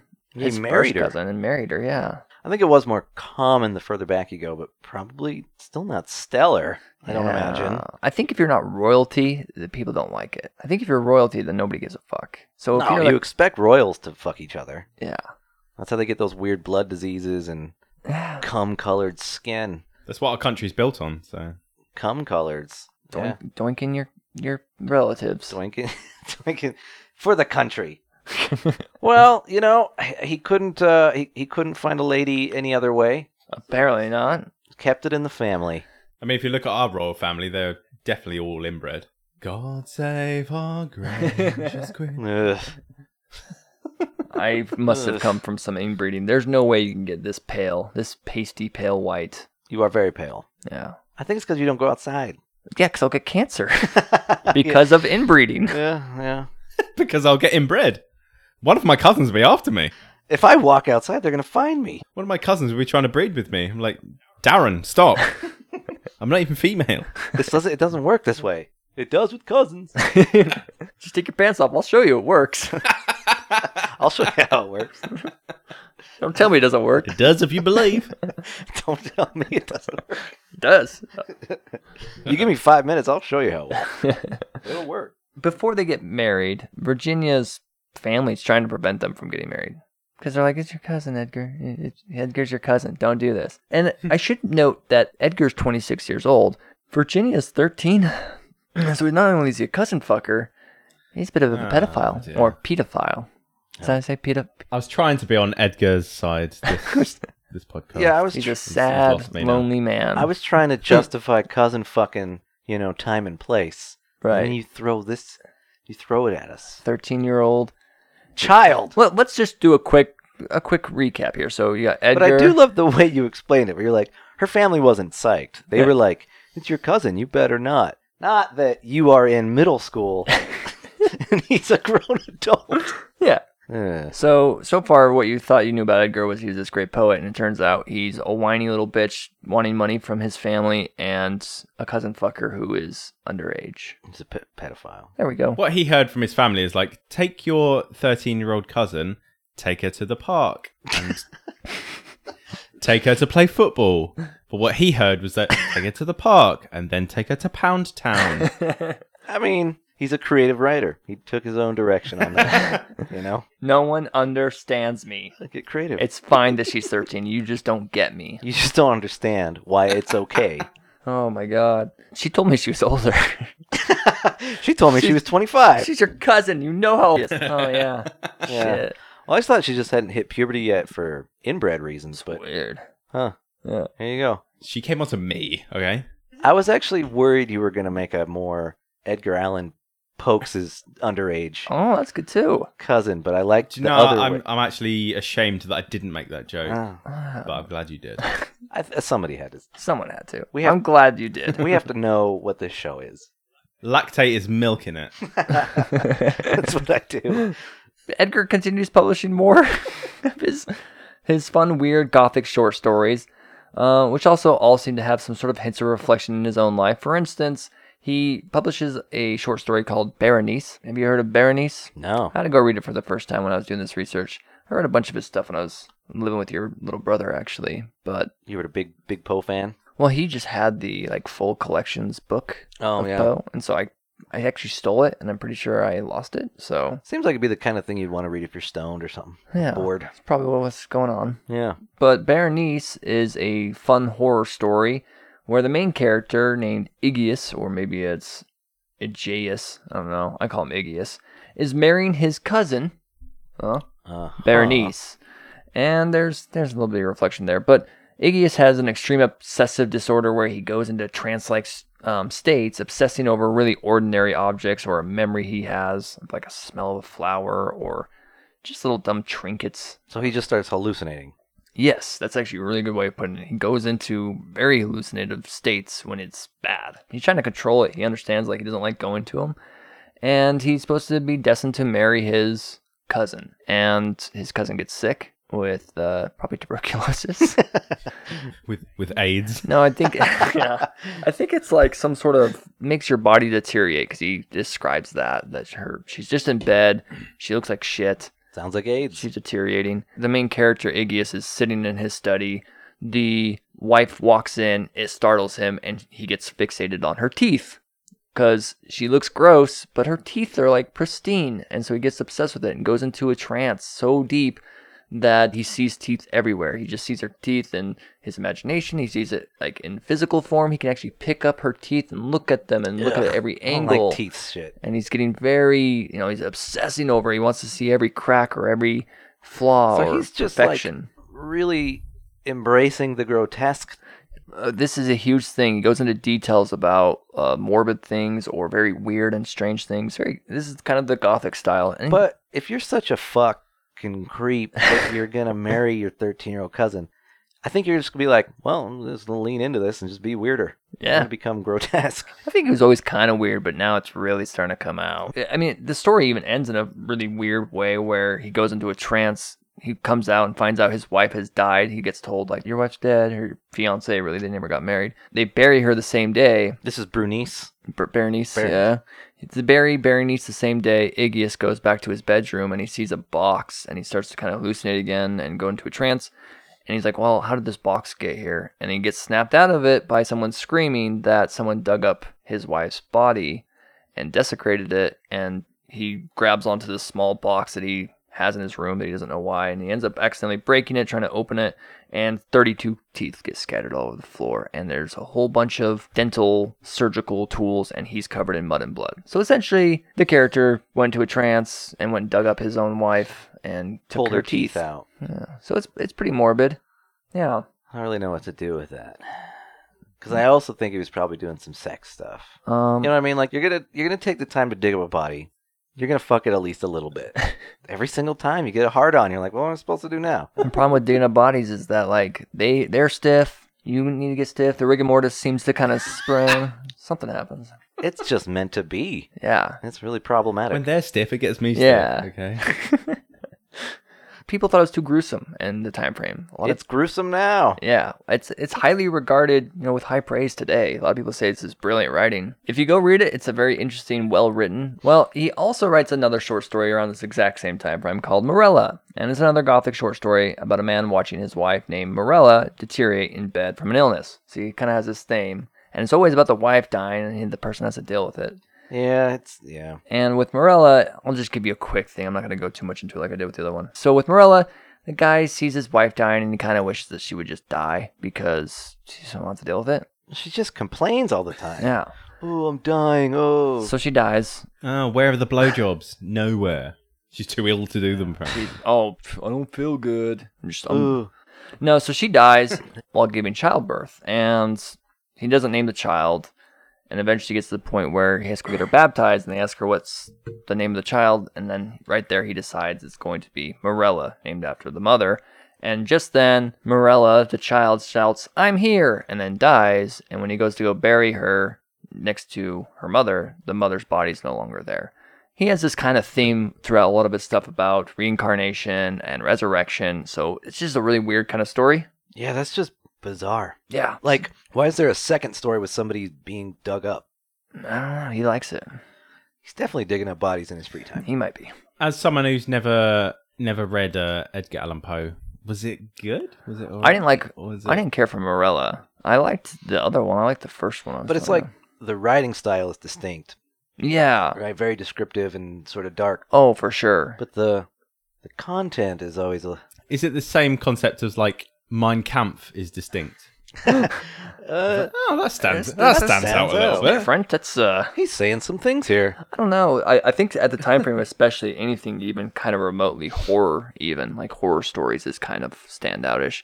But again, I mean, i- if you've read The Raven, which I think most people have at least at some point, it's that style. Like he he talks that way throughout most of his writings, that same kind of rhythm he has. So it's still fun and interesting, but I didn't really care for Morella itself, not the story. This thing just sounds It's beautifully written, no fun at all. but yeah. But again, this is another one that doesn't get taken very well. Most people don't care for it. They think it's too because he goes into descriptions of how she looks when she's dying, and it's, it's morbid. Yeah. So they're like, "Ew, don't don't write about this." And he's well, like, it's "I'm just gonna." dead babies and bodies. Edgar and Virginia actually do officially now get publicly wedded. They were actually married before when I was kind of explaining that they were getting together and stuff. But in 1836, when he's actually 27 years old, they officially announce it so everybody can come to the wedding. So she's like officially 14. Yeah, now she's 14 years old. So it's good then. She's fine then. Yeah, that one- that one extra year made the difference for sure. 13 is egregious. 14 is probably too old. yeah. 14 is a new 40. She's an old maid now. Ew, got any young friends? God. Ew. Any 12 year old friends? Yeah, maybe I can get more than a year out of it then. oh, I like how you say it. that's Ah, so bad. Ugh. Just points to it at the same time. Yeah. Well, Edgar ends up going back to Southern uh, Literary Messenger, the place he was fired from when he was drunk, right? That place. Nice. And he tells them, he's like, look, I'm really sorry. I was drunk. I need a job. If I'm on good behavior, will you give me a job back? And they Yeah. basically say, yeah, if you don't drink at work, you're fine. Come on back. So he gets a job back. And you know this is really a bad time frame for a lot of people, but especially with writers, because this is around 1837, which is, which is called the Panic of 1837. Hmm. This is where uh, unemployment was super high, pay was super low. I mean, even if you were just a normal worker that had to go work in the factory, you might do the work and then your boss can't pay you for you know a month, even though you're Shit. supposed to pay you sooner. so some kind of inflation problem. Yeah, it, there was a whole bunch of shit going on, I guess, when it comes to a, uh, economics, Money is stupid. especially for writers. I mean, they're even on the lower end of the pay scales and that kind of shit. But somehow Edgar seems to pull it together, even during all this. He travels frequently all over to different states at this point and works for various magazines and newspapers. Anything he can get. I'll be an editor, I'll write my own stuff, I'll publish it, I can do this shit. and I'll pose nude. pose nude. I'll fuck your 13 year old cousin. I don't know. What, what do you got? That's what I'm good at. So in 1838, he's about 29 years old. He publishes his very first and really the only complete novel, which is called The Narrative of Arthur Gordon Pym of Nantucket. With a dick so long, you could suck it. Oh, I that did is a that is a limerick. Bam. That is a limerick, Bam. surely. it. Did it. You even did it earlier. It's like future telling. Yeah. But uh, I won't go too much into this uh, novel he wrote. It's it's received a lot better. It's an adventure story out in the sea, kind of similar to what we were talking about before with one of his short stories, shipwreck, mutiny, cannibalism. It's fun. Is this the one that this is like, uh, it happens later? happens later for what? You're like you're giving me code, and I'm Oh, not. sorry. I thought, I don't know if that's like a thing people know that like this story, some version of it happened in real life like 50 years later, and everyone's like, did, Oh, he, for real? did he predict it? But it's really just that he wrote a, a sea horror, and then a sea horror happened with similar Yeah. names later. I don't know. I, Oh that shit! didn't- Tell us, de- tell, tell us details. That's Yeah, I was gonna say that didn't come up in my So research. Uh, I'd have to look it up. Okay. Well, while you're doing that, I could just quickly say that it did have some gruesome details because that's to do with cannibalism and fighting and stuff. So there was some people that didn't like it. That being said, I think he got really good reviews later on after he was dead. Like H.G. Wells, Henry James, Arthur Conan Doyle, all these people said that this was a brilliant novel and should be on the top 100 list, like of novels. They always did that after they died, didn't they? Because Van Gogh didn't like sell a, a single painting whilst he was alive, Yeah, no one- but No one they gave a like shit. glorified his death. That's true. Although And then, I would say that a couple of these people are like 100 years after he died. yeah, well, H.G. Wells, that was like Yeah, early 20th century. wasn't Arthur Conan Doyle would have been like the late 1800s, early 1900s. So yeah, pretty close. So Yeah. you're probably right. Maybe so. It's just like, oh, he's brilliant. and now every, that he's dead, everybody loves to jump on that. Like, bandwagon. Yeah. yeah. The- The uh, so it's not even as dramatic as all that. Where like in the book they killed a cabin boy named Richard Parker and ate him. Oh yeah. and then 46 ye- years later a yacht sank and uh, four survivors just like in the novel killed and ate a cabin boy named richard parker Really? yeah That's crazy. I, that didn't even come up in mine. So that's. I'm glad that you uh, so had that rolling around in your noggin for some reason. How do you have that information? yeah i have no fucking idea well, that's good. That's that's That's a way cool, interesting. It's going fact. to be the hundred- 100th anniversary soon. I want to recreate it. Mm. You're gonna eat What's the Richard. nearest coastline to Utah? Uh, it's Just going to get to pretty far away. California. Maybe we gotta go find a kid next to the lake. Hey, Richard! Richard! It's as good as we're gonna get. yeah, he didn't make a lot of money with this novel, by the way. Um, unfortunately, not. The next couple of years, Edgar would go on to write two more books. The first being Tales of the Grotesque and Arabesque. Uh, that's how you I've say. heard it. of that one. Yeah, so that one's a lot more famous today. This is the big hit. Um, no, this one didn't sell well at that time frame. Again, it's too grotesque. So Yeah. and he obviously doesn't care. He gets the reviews that say it's too it's too gross, and he goes, "Cool, here's one that's just Should about." I be embarrassed by hearing of that one? I don't think so. I think I, I never read it, but I think a lot of people have. D- Have you read through it? I haven't read it. I've only heard of it. Only heard of it. That's pretty good. I think it's one of his ones that are. Only because I can't read. Well, that's different though. I mean, you can uh, audible it. Just do, Yeah. do it on Oh, audible. That's just because I'm stupid. Me too. Hence why I had a podcast. Otherwise, I'd have a blog. yeah. I'll just talk. Someone record it. yeah. yeah. I promise I'm smart. Just record it. But you need friends for that. so I had to do it by myself. Well, the funny thing about these books he writes, because he does one I just said, The Tales of Gro- the Grotesque, and then he also basically co authors sort of this one called The, the Conchologist's First Book. And Concologist? Yeah. The reason why this is kind of a silly story is that Tales of the Grotesque pretty much doesn't make any money. Like everyone it gets bad reviews, it's too gross. The Conchologist is it's like a textbook. It's like a illustrated school textbook that somebody else was actually working on doing research on about shellfish. I think is what it's all about. Yeah, shellfish. and this is a crazy story. Oh, you He- mean conchologist? fine if you want to be correct. I don't know. No, I'm asking if that's what you said. yeah. what- Okay, is that what I- conch. What did I say? I think you said that. I think I said conchologist. but I was like, is it a w- fake word that he came up with about where you Conchol- fuck teeth or something? Con- conchologist. Conchologist. Yeah. Quit trying to Conch- conchologist. quit correcting me. Conchologist. Yeah. So yeah, it's it's a textbook that somebody else was doing research on with these shellfish, and they're like labeling them and giving descriptions of it, and they for whatever reason asked Edgar. Well, Edgar was desperate for money, and he knew who the writer was, and said, I can of conch. course. I need money. And he's like, well, help me write this book, you know, be the, my editor and stuff. And also, could you put your name on it? Because you actually are starting to get a little bit of a following. It actually might help the book sell. So put your name on it as the author. And he's like, fine, that's fine. So he signs his name over. He gets like 50 bucks just for that. And then he helps edit it. He, he does actually quite a bit with the book. He rewrites what the original author was saying. And George Cuvier, who we have a People Time on, Cuvier. Yeah. Cuvier, thank you. He uh, had some research that was put into this book, but it was in Yeah. French. Whoa, whoa. Did did people time just do a correct pronunciation there? Yeah, It probably wasn't I don't know. correct anyway. We only had an It's- episode on him. It's French, so I just assume it sounds dumb. Wait, who, who said it right? 'Cause me and you both said it differently. What, what was the correct one? How'd you say? it? It's probably you. Cuvier. Cuvier, is that how it is? I speak a bit of French and I think it's Cuvier. Yeah. See, and you're usually right, and I'm wrong. If he, so- well, if he is French. But yeah, he is. So he wrote a bunch of stuff He in, did some conch shit. in French, and Edgar was able to translate it.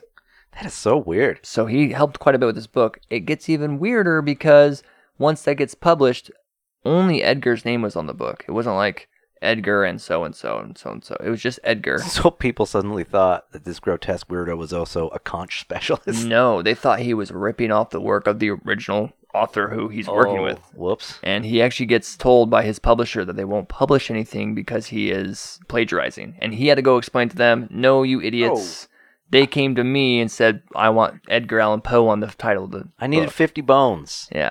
So but I it, helped out. it did cause a little bit of an issue for him because he wasn't able to publish for a while while, while they were trying to sort it out. But isn't that fucking weird? And That that book, by the way, sold out completely within three months. It sold the out. conch book so sold the one book that he actually and he doesn't make any money on it. Basically, he has no royalties. Oh my but the God. one book that he's you know a part of that is successful is one that he uh, he wasn't even really writing or anything. He just Well, as made everyone money. knows, that was the high time of conch popularity in America. You know, everybody had a favorite conch. yeah. Um, everyone wore conches. So in 1841, 32 years old, Edgar took a job for it's called Graham's Magazine as an editor. While he's working there, he also continues to publish his own short stories through this magazine. and Edgar's work starts to get a lot more popular. This is where he's really now starting to get well known as Edgar Allan Poe, Sweet. and he ends up making their reader subscription go from 5,000 to 37,000 because people are like, "Cool, we like Edgar Allan Poe. He keeps writing like I'll subscribe and So gets- they've decided that the grotesque is So he is fun. pretty good. yeah, All right. it's coming around. Going on with Edgar. So he's been writing for multiple newspapers, traveling around. Next couple of years, Edgar actually ends up winning a prize in an- another newspaper. The, it's a Philadelphia newspaper where he wrote a piece called The Gold Bug, and it won a prize of $100. Oh, And he's gaining even more fame. Like it gets spread out to other newspapers. And doesn't a hundred dollar reward feel like a slap in the face? back then, you got to remember though, right? That's true. $2,000 is like $50,000. So $100 reward is All probably right. like Okay. Yeah, I don't know. Uh, and and he just needs ends to meet, so anything's probably good. Yeah. Well, his rich dad died. took him out of the will. Well, Edgar goes on another tour as well, and he's selling out now at poetry lectures, and his cousin wife, Virginia, starts to show signs of tuberculosis. Oh, for fuck's I'm sake! not even kidding you. I was, literally, I was literally about to go, yeah, go Edgar. And then you said cousin wife. And I Oh, was like, that's right. Yeah, his Uh, young cousin wife. I thought you were gonna say she was showing signs of still signs of not pregnancy. rooting for you. no, tuberculosis. You're more likely to get that than pregnant. That's really like the the side name of this story. Edgar Allan Poe, his war against tuberculosis. N- n- nobody wins. Everyone- Tuberculosis wins. yeah, it still wins. So, because she got tuberculosis, Edgar goes into a pretty deep state of depression, and we kind of see a little bit of his state of mind because he was. Which he fucking loves. Yes, he's like, this is Actually, great writing Very material. inspiring. Can you be more sick? This makes me more depressed, and this helps my writing. He's like poisoning her slowly. Like, oh, this is so inspirational. I'm gonna write a story about this. She's coughing up maggots. This is amazing. But he does write letters to friends of his, and you can see that he really did care about his cousin wife, because he says each She's time. definitely the only chick who ever fucked him. yeah, I think so. Definitely. think- He writes, uh, each time I felt all the agonies of her death and each accession of the disorder, I loved her more dearly and clung to her life with more desperate partisanity. I don't know how to say that word. Partinicity. Go ahead, buddy. Part partinicity. Thank you. but I am constitutionally sensitive, nervous, That's in good. a very unusual degree. I become insane with long intervals of horrible sanity. So it's kind of like he's almost describing like what he wrote about in his previous stories. Like where he's saying that like weird things set him off into an hallucination, but he prefers that. I'm not sure if he prefers, but he definitely Well, he did say long. What do you, how do you describe sanity? He doesn't, Well- he doesn't want to live here. He wants to live where everything is covered in dirt and dead bodies and teeth. That's where he wants to be. I, I think he I think he's sad that she's dying. Yes. Yes.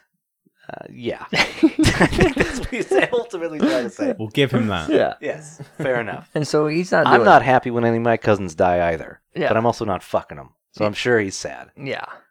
Yeah. Yeah. They won't let me. He won't let you fuck him. No. Have you tried? I mean, you know, like a polite inquire, Like sex? like a Facebook message, like sex, Would you like me to bang you? cousin Tommy, In my opinion, you haven't put much, you haven't put enough effort in. Yeah. flowers, poems. Yeah, Chocolate showing up and just, you know, Flowers and Naked. chocolates won't cut it, mate. No, you gotta gotta get aggressive. gotta get more in depth than that. so I need to go. I need to go find my cousin and just grab him wherever he is. Like, no, come here. I got your pants. Come here. Give me your pants. Edgar's not doing well with his wife being sick, and the, the illness will definitely kill her soon. It's it's known. She's not dead yet, but How old is she at this point? oh, she's like She's still a teenager. 16. Oh, 17, that yeah. sucks. So in 1845, maybe she's 20 now. 1845, he's about 36. We get to what is called the Osgood Ellet scandal. This is kind of fun and interesting.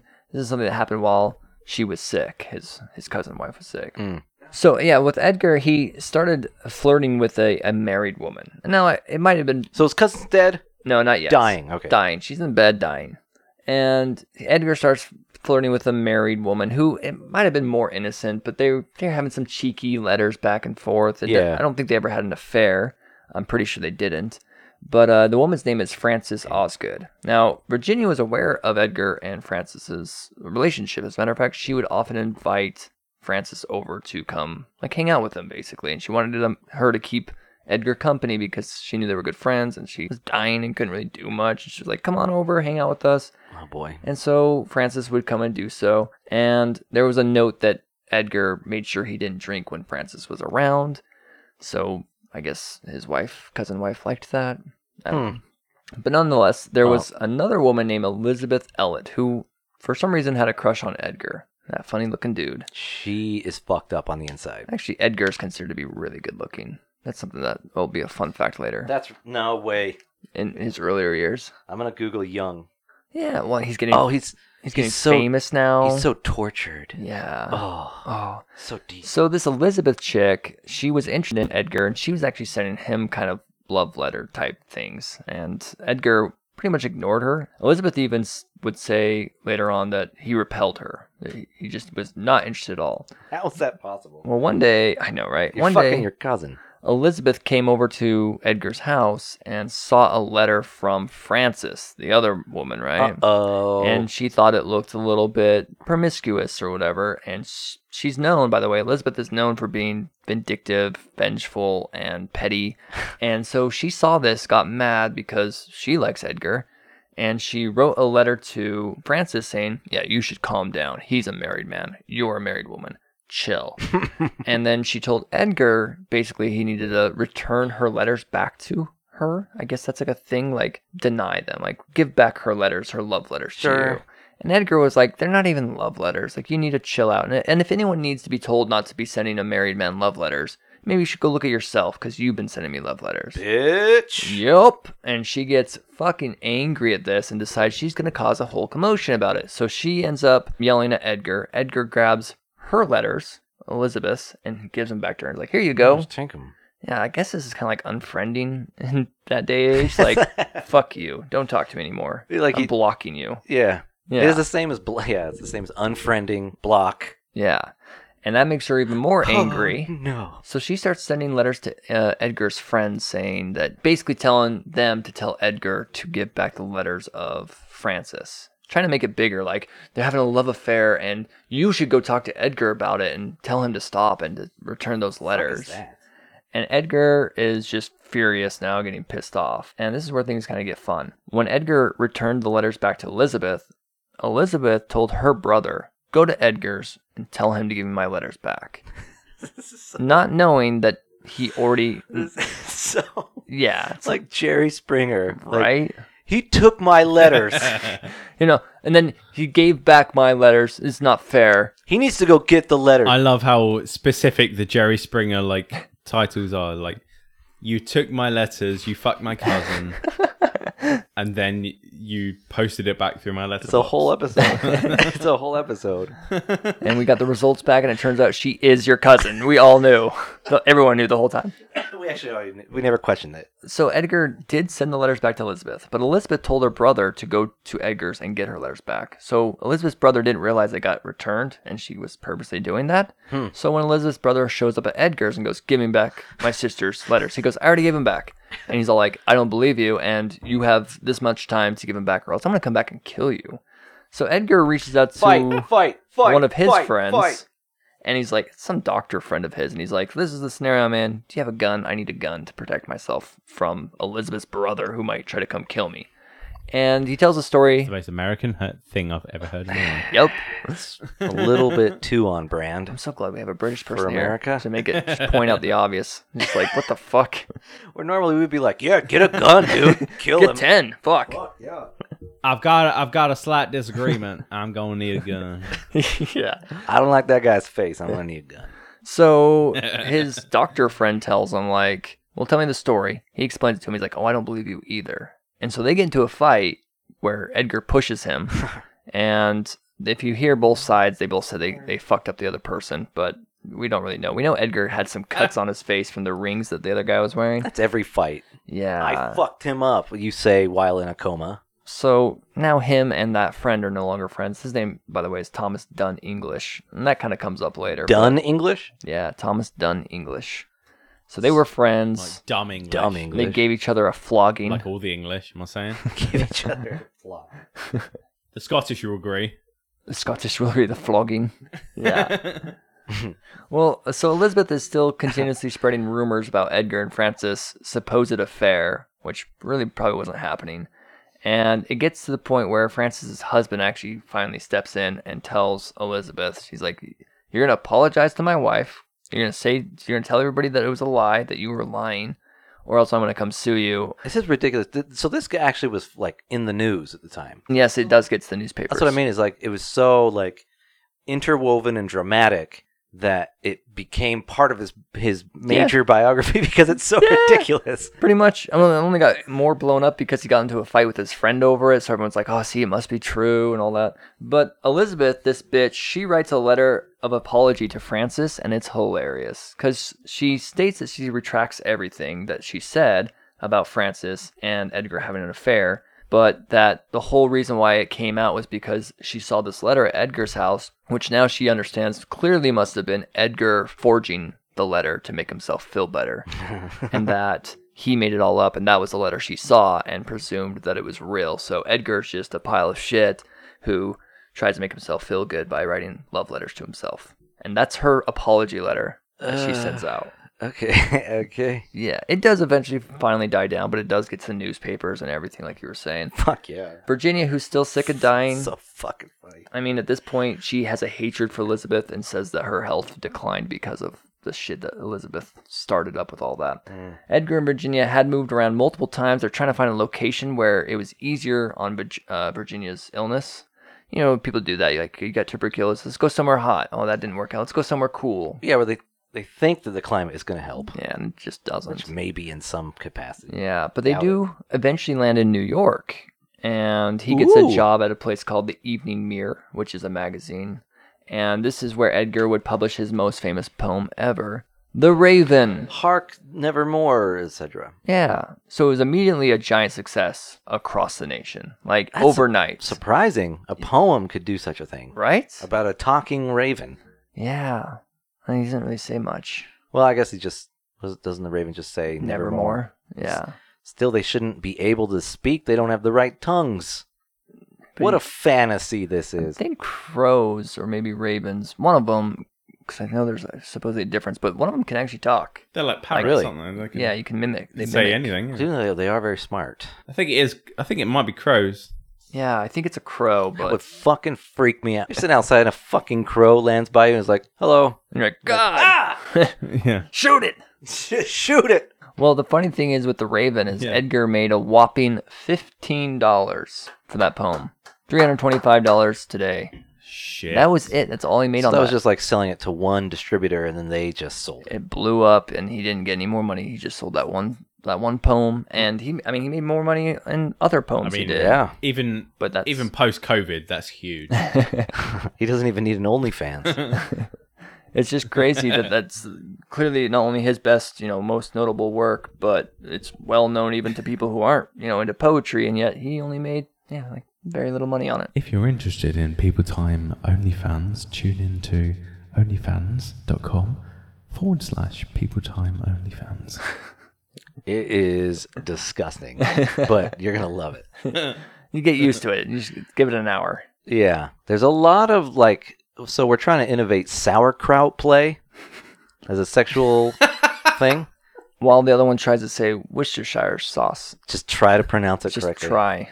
So soon after Edgar wrote the the Raven, he actually became the owner of what's called the Broadway Journal. But instead of making him more money, like it was hoping to do, it actually ended up putting him further into debt because it didn't do well and it went under like a year later. Money problems. He's getting paid for different royalties of other stuff he's written, not the Raven.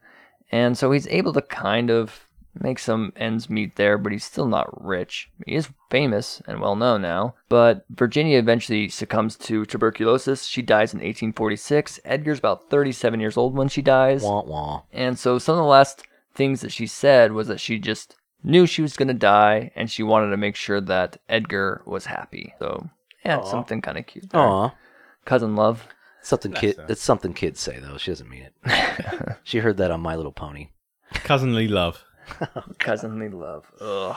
So Edgar obviously didn't take this well with his wife dying. He grieves for a while. He actually visits Virginia's grave every day for two years and always brought fresh flowers for her grave each Yeah, day. That's nice. Yeah, I still think that in his mind he was hoping to dig her up. and get her teeth.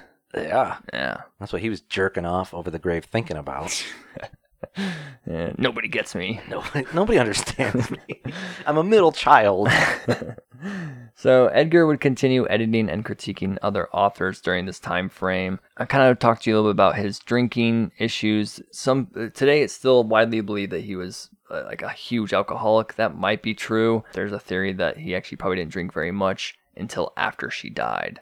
So the people, if you're on the side that believes that like Makes sense. he drank some and he got easily drunk so whatever condition he has but it, he wasn't an alcoholic until his wife died then he started drinking a lot and in 1848 edgar's about 39 years old he tries to court a different woman now that his wife has passed and it's been a couple of years so the name of the woman is sarah uh, whitman no relation to other famous whitmans by the way No other Whitmans. yeah but it doesn't go Not, not famous to the Walt. yeah not a walt whitman no relation there Not Dick Whitman either. or or dick whitman Yeah. But it doesn't go anywhere because she states that she would consider marrying him as long as he completely stops drinking. And Bitch, get out. he doesn't. And, and so she calls the relationship off. So a year later in 1849, Edgar went to a lecture tour and ran into his old childhood sweetheart, Elmira. Remember that bitch? Oh That was yeah. the very first one. And she was like, I'm going to go marry a rich businessman. Uh, yeah, handsome, successful. Yeah. But her Bass uh, player. husband, she's widowed now. He died. I'm assuming at this point, I didn't check, Tuberculosis. That's my guess. Yeah. So they kind of meet up and they're like, "Hey, maybe we can, you know, get coffee or whatever." They win. They rekindle their love and they decide that they're going to get married. And Edgar actually stops drinking for her. He's like, Wow. All right, I think this is a an actual thing. The one that got away. Not worth it. No, not worth it. Carry on drinking. No one's worth it. Drink it by yourself and just think about her. And now we're going to get to the very, very odd scenario of Edgar's death. This is such a strange and weird thing that it's going to be fun. It's going to be good. I, bel I I've heard it's strange. So he's married now, new wife, old love, and he's gonna go do tours, poetry, writing, all that shit. So he is uh, hooking up with her, They're married now. his old fling. Yeah, All yeah, right. married. Well, interesting. So I'm gonna warn you right now. This gets really weird, and there are a lot of theories based around his death because nobody knows. Love theories. So So we're gonna do a couple different variations of how he died or how people think he might have died. Right? I'll spare you the tiny stuff because there's a ton of little tiny variations, but Mm. we'll go over the big ones. So I'll give you the this is the what we knows. 'Kay. You know the know stuff. Edgar's about to travel around to multiple places around the country to raise money and to help a friend edit their poem. He travels for a bit, comes back home for a visit with his wife. She tells him, I don't think you look well. This kind of goes into one of the theories, so you can take that how it is. He says he's fine. I'm just going to go do my tour like it's planned, but I'm going to go stop and meet a friend first. So on September 26th, 1849, Edgar goes to visit a friend named John Carter, who's also a physician. According to John Carter, when Edgar arrived, they visited for a little while, and John even stated that Edgar looked well and that he was in good spirits and that they just talked and visited for a while I until mean, he looks like he has tuberculosis, but we all do. yeah, everybody uh, In looks that this way. time period. Yes. Literally everyone has tuberculosis at this point. Yeah. Just how bad you have it. What level is it? yeah. What what what stage are you in? Are you being a pussy and dying yet? Or are you fine? Yeah. So Edgar, he is talking to the doctor, and the doctor states that Edgar all of a sudden realized that he had a prior meeting to go meet some friends at a restaurant that was nearby. So Edgar's like, I gotta go. And he grabs the wrong cane. He accidentally grabs John's cane and leaves his cane behind, and he goes off to the restaurant. His buddy, John, ends up realizing this later and is like, oh, well, he's gonna come back and get his cane. And he never shows up. So John later goes to the restaurant knowing where he went. And it might have been even the next day. And he's like, hey, is Edgar still here? I've got his cane. I wanted to swappies. And they're like, he's no longer here. So he asks about him. Did he make it here? And they're like, yeah, he was in good spirits, talking to friends. He didn't get drunk. He was he didn't order any drinks. He was sober. And then he left, but he also left his luggage. Just left it behind. So his brain is just Don't know. foggy. So he had to get on a ship in the morning, and we are pretty like 100% positive he made the boat without his luggage. He might have just forgotten it. So he shows up in Baltimore. That's where the ship was taking him. And he arrives on September 28th, We know that because that's when the boat showed up. However, for the next six days, nobody knows where the fuck he was. He's just gone. He didn't check into any hotels, he didn't check into any places of boarding, so no one knows where he was at. No one saw him. He's also kind of famous now. People will probably recognize him at least at some point. Had a distinct face. Yeah. But six days go by and he's just vanished. But on October 3rd, a man named Joseph W. Walker finds Edgar in a semi conscious state in the street just outside of a local pub called Gunner's Hall. Now, Edgar seemed delirious and dressed in ill fitting, dirty clothes as it was first stated. Highly speculated they weren't his clothes. They seemed worn out and they didn't fit him. What the fuck? So he vanished for six days, suddenly shows up on the street, and some people thought maybe he was mugged or robbed. But the only thing he really could say to John Walker, he just kept saying Dr. J.E. Snodgrass, and then just a bunch of nonsense or like kind of in and out of consciousness. So this is a doctor and a friend of Edgar's, or at least an acquaintance, and they reach out to him, but they also take him to the hospital. Like, you need to go to the hospital. Uh, something's clearly wrong. But Stodgrass is a real guy. He is, yes. I mean, all he did was basically say, like, you took him to the hospital, they'll take care of him. Like, I don't think he was really involved. Edgar was at least trying to convey that he wanted maybe a doctor, and that's who he thought of. so when he gets to the hospital, it's called the uh, Washington College Hospital. Edgar is, they think he's just intoxicated just because of how he's acting, and they put him into a room basically to, like, detox him. It's just like, yeah, he's fine, whatever and they note down his symptoms, which include fever, mania, revulsion to water, and that he kept calling out the name Reynolds, which no one knew who that was. Even people who knew Edgar was like, I don't know, he never talks about a Reynolds. Is it a friend of his? It's Ri- Ryan. Ryan. Reynolds. Ryan Reynolds, probably is who you're right. Yeah, Who wouldn't want to talk about him? yeah. If I'm gonna, yeah, if I'm gonna be dying soon, I wanna. I mean, Deadpool could probably go back in time. Yeah, he's already breaking the fourth wall. Why not? So the doctors try It's to. rabies. So that's a theory. You just said a version of water. I'm glad you said that because that's one of the theories. So the doctors asked Edgar many questions, really never getting any answers. The best they came up with was when they asked him where his possessions were, he said he just couldn't remember. And then everything else was just kind of like nonsense. Edgar goes in and out of consciousness for the next couple of days, but he still isn't really coherent. At one point, he apparently started talking, but what one of the nurses said was that he was having vacant uh, conversations with spectral and imaginary objects on the wall. So he's just fucking out of his mind, it seems like. He was also pale and drenched in sweat. A lot like Tesla too. Hell yeah. He went out bananas. Bananas, yeah.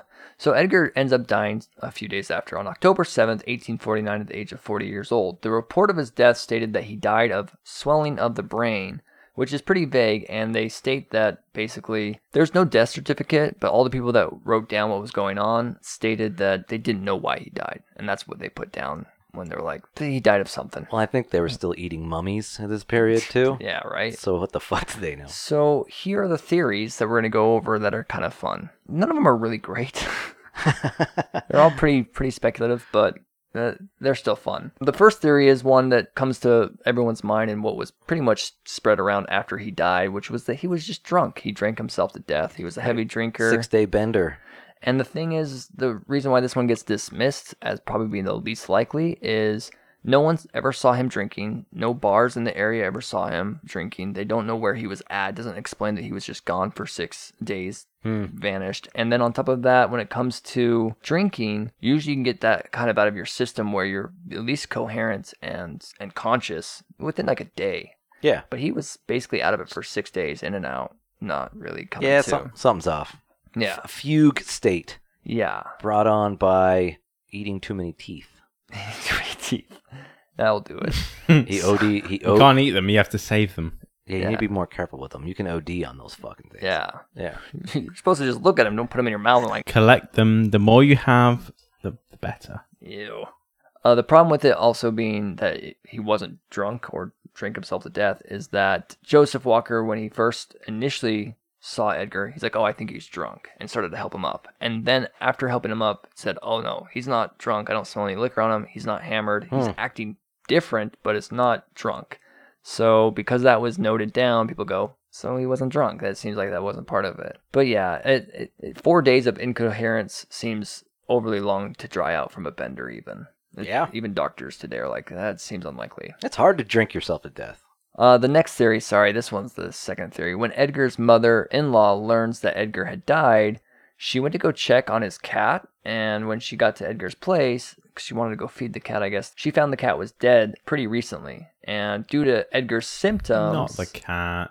because of Edgar's symptoms, which was confusion, fever, and revulsion to water, rabies is actually considered to be a possibility that maybe the, his cat had rabies, Weird. gave it to him essentially, and then they both died of it because rabies will kill you like within six days of Yeah. contracting or at least of showing signs of rabies. And so, Is that his- the same nowadays? yes, If you get rabies now, it's like, oh, for fuck's sake. it's actually bad still. Rabies is still dangerous today. Like Ugh.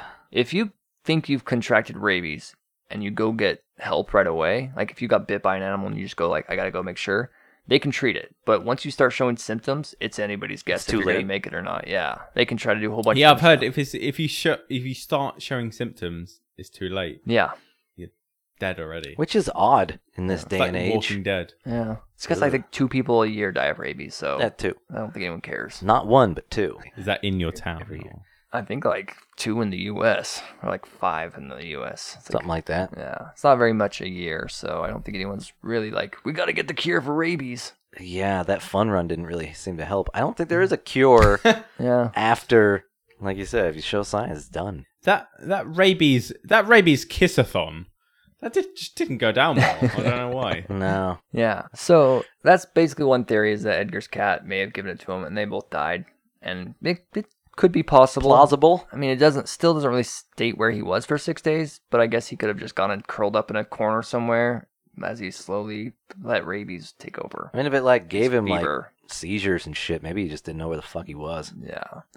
Um, one other theory is that could be viable is it was simply brain cancer. It matches a lot of the symptoms that give theory a little more credit, and there's a weirder part that goes into it. So when he was buried, when Edgar Allan Poe was buried, right after he died in the hospital, they just put him in an unmarked grave. Later, like decades later, they dug up his coffin and were gonna move it to some other location. He loves that. So when they dug up the coffin and pulled it up, the coffin, like I guess, kind of broke. It was old and shitty, and I guess his skeleton kind of fell out. They definitely opened it. They were like, let's get let's get a check of this. Guy. Right. Let's see what's up. Well, they all noticed that there was something like hard rolling around inside his skull. And the theory behind this is it was very possible to be a tumor that calcified, and that's what they heard Ugh. when they go to move the body. Does that happen? Oh shit. Apparently, so they uh, a doctor uh, confirmed that that was a possibility. I was gonna say like, if your brain rots away, why would not the cancer? But I guess, guess- if it can calcify and become a mineral, yeah, it kind of gets hard and just Ugh. becomes yeah, just doesn't doesn't rot away, it's gonna be a huge fucking tumor if you can hear it rattling in there. right? God, And it matches some of the symptoms. why he's got such a big fucking head? All right, so here's the last theory, and honestly, the the most fun one. Mm. All right. It's going to sound weird, but it I'll explain. So, Aliens. many believe that Edgar was actually attacked. This is a, probably the most popular opinion. At this time frame, there was a crime that was called cooping, which is a form of electoral fraud. What would happen is they would have an election going on, and there'd be like a kind of gang of people that would kidnap people, uh, just normal civilians, Uh huh. take them to a voting booth, and tell them who they're going to vote for. Okay. They would disguise them up in different clothing to do this so they could keep voting over and over and I over. mean, that's democracy on the ground. That's Sounds like what they did in the Biden camp. Right. You wouldn't see that in the Donald Trump, but the Biden camp seems like what they did in there. yeah, Trump won. They they stole the election. Ugh. we got we got cooped. Got cooped. Biden cooped us. Weird that this is actually a thing, and at the time it was actually being reported to be happening in the newspapers that week. Hmm. There was warnings of people cooping. There's coop gangs. So be careful while you're out there. Uh, it is considered illegal and fraud, and that's part of the reason why they get other people to do it. Because It's if you bizarre. tried to go and vote multiple times and got caught doing it, you could do time. That's electoral fraud. Yeah. So they would bully other people. and assault, yes. among other things. They would either threaten your life or bodily harm, or if you looked like you were an alcoholic, they would give you alcohol as like a you do us a favor and we'll get you booze. You're poor and you're on the street, we'll give you alcohol. Mm. Some people believe that they might have even drugged him or gave him a bunch of alcohol. And just for the next six days, kept making him go over and Ugh. voting over and over. Now, what's interesting about it is that the pub that he was found outside of, the person, the owner, didn't. They said, like, yeah, Edgar Allan Poe hasn't been here at the bar drinking, but that pub was actually a place you could go and vote for. So, It's a coup hub. and what's a hub to vote? So, a pub to vote at. So, Pub hub? Although that is like um, kind of a great way to spend an evening if you're just uh, oh yeah, at a pub just Just voting. voting over and over again. People are buying your drinks. yeah, I mean, I, I, I'll come again tomorrow. You buy the drinks. And I'll vote again. Don't give a shit. Joe Biden, you say? I'll, Oh, all right, fine, yeah. I'll vote for Joe Biden. Uh, to go further on to this, the name Reynolds. This is was I only found one source of this, and I didn't go look at myself because it was way too much. It was a local election going on during this time frame, by the way.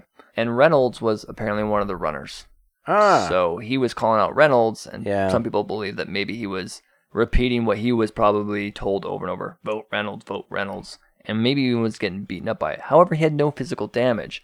The one thing that is Hmm. wondering now about how he died, though, because that kind of explains why he was missing, was that even though they didn't find any bodily harm to him, a doctor was stating that if he got a blow to the back of the head that was really good, it could cause a fever, cause all these things, swelling of the brain, which is kind of funny because it was the original diagnosis for his death, but that it wouldn't be seen because of his hair. He had pretty thick hair in the back, and nobody would Yes. have known that he uh, Nobody got hit. Just check his fucking head. On top of that, the thing that rolled around in his skull years later when they were digging his body back up could have possibly been from a jawbone piece that when you get hit in the back of the head commonly breaks off. God it's kind damn. of weird. He has like a cheekbone jawbone area, and that could have been rolling around, and that's what they It's heard. morose. So that's the most popular one. I mean, if it could be anything. If, if anyone like struck you in the head, it could be like anything that broke off in your brain. All Yeah. kinds of shit. Yeah.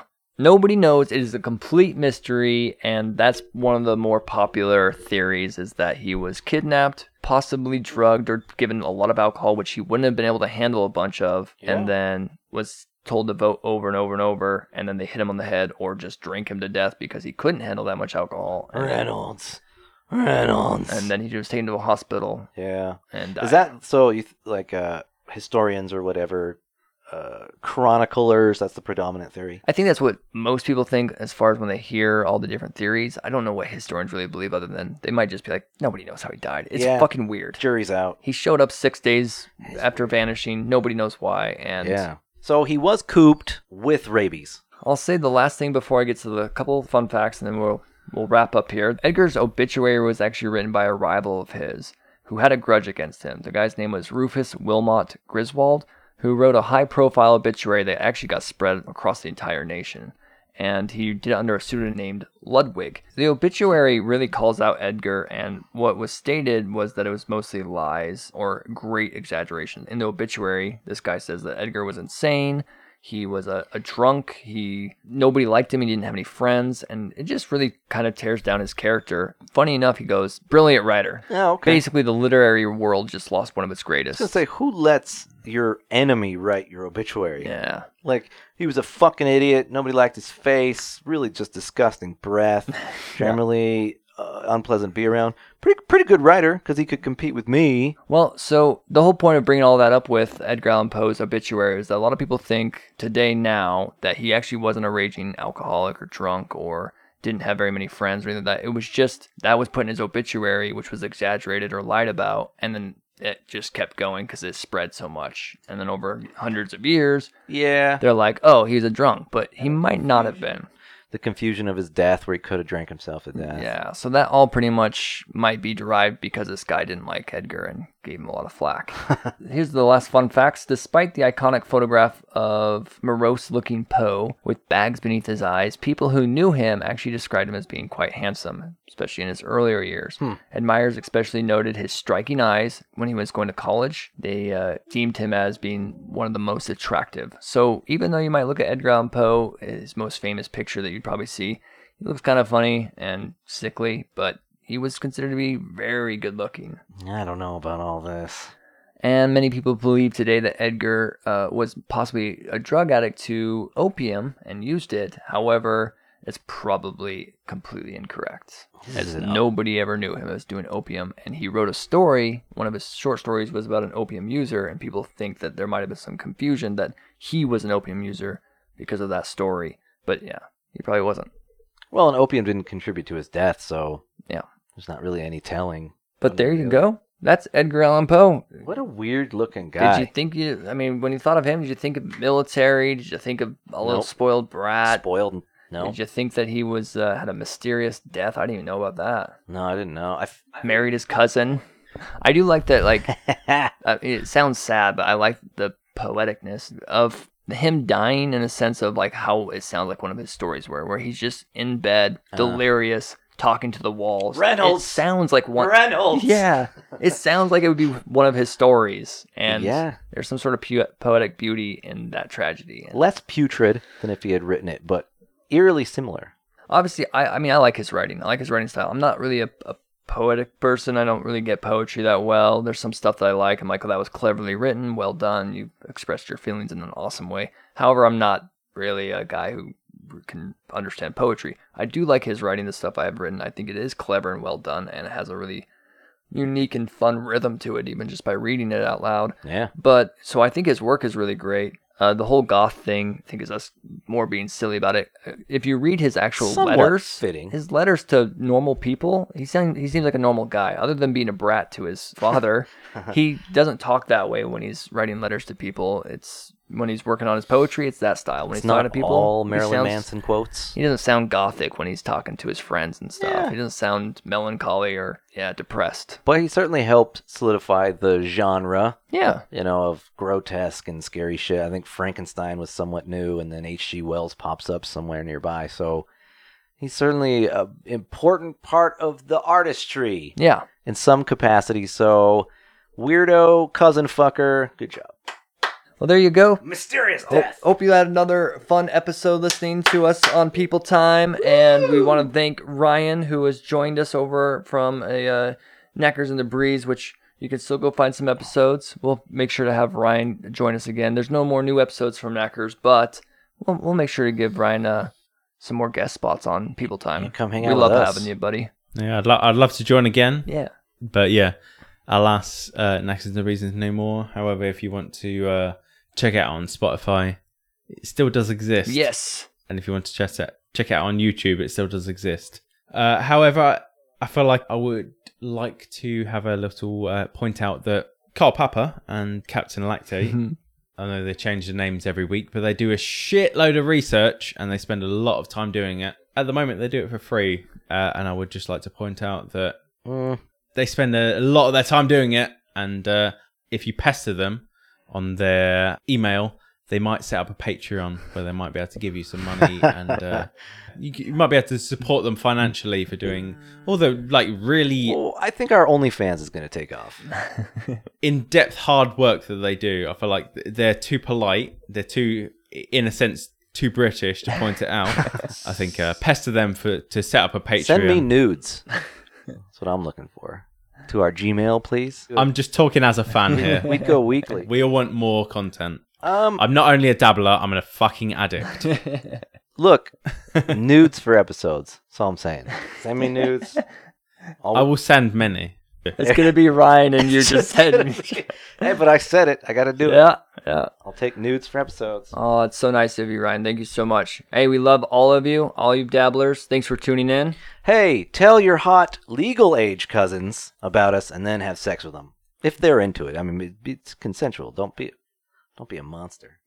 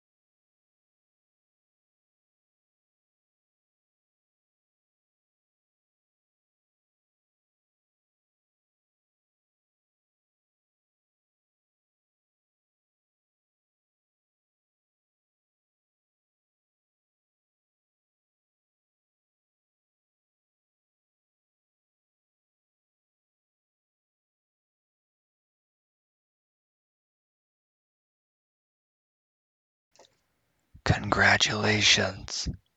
You have found the hidden outtakes. Would you would you replace a testicle with an eyeball? Over teeth? Yeah, I'd still play. I'd play with your testicle over a tooth. Yeah, definitely. I mean, I'll do it anyways. Is this a would you rather or do I No, just no, plop Would you your- replace your I would eat- testicle with an eyeball? Oh no! Just just because you can. like if you, if you, Surprise! Hello. hey hey honey, look what I did this I- morning. I'm winking at you, but it's Guys, I know I know this surgeon. He's into s- strange stuff. He can he can get this shit done. it's pretty neat. It's If you exchangeable. want to see through your bollocks, ugh, it's exchangeable. it's hairy. Yeah, you would- mostly you'll see jeans or you'll, you'll just see you'll see a pants. ball sack. That's all you'll see is Yeah. the inside of a ball sack. Hold on, I gotta just see unzip. the inside of your boxers. Unzip, and some girl's like, "No," 'cause she thinks you're about to flash her, but you're like, Just "I'm the zip coming from your just trousers. trying to look around." Oh. Just trying to look around, lady. God, mind your own business. don't flatter yourself. This has nothing to do with you. I don't want to be here either, lady, in this women's department store. But I can have a look around. I couldn't see, and that's how I ended up. yeah. So now I need to get out of here. So I need to see. So I'm gonna go now. Stupid. Sit down. I just want to look around. I'm browsing. Okay. This is nice. Just pick up some bra. This is good. This is nice. Uh, okay. Anyways, Some hippies told me to look through my third eye. It's not in my forehead. It's in my bollocks. Word. Okay. all right. We're all born different, lady. You never you never get many podcasts that where the hosts are spooning. Come and join the spoon train. Do you want to go in front or do you want to go behind? If you go in front, I can whisper in your ear. Are you still recording? can this be an outtake?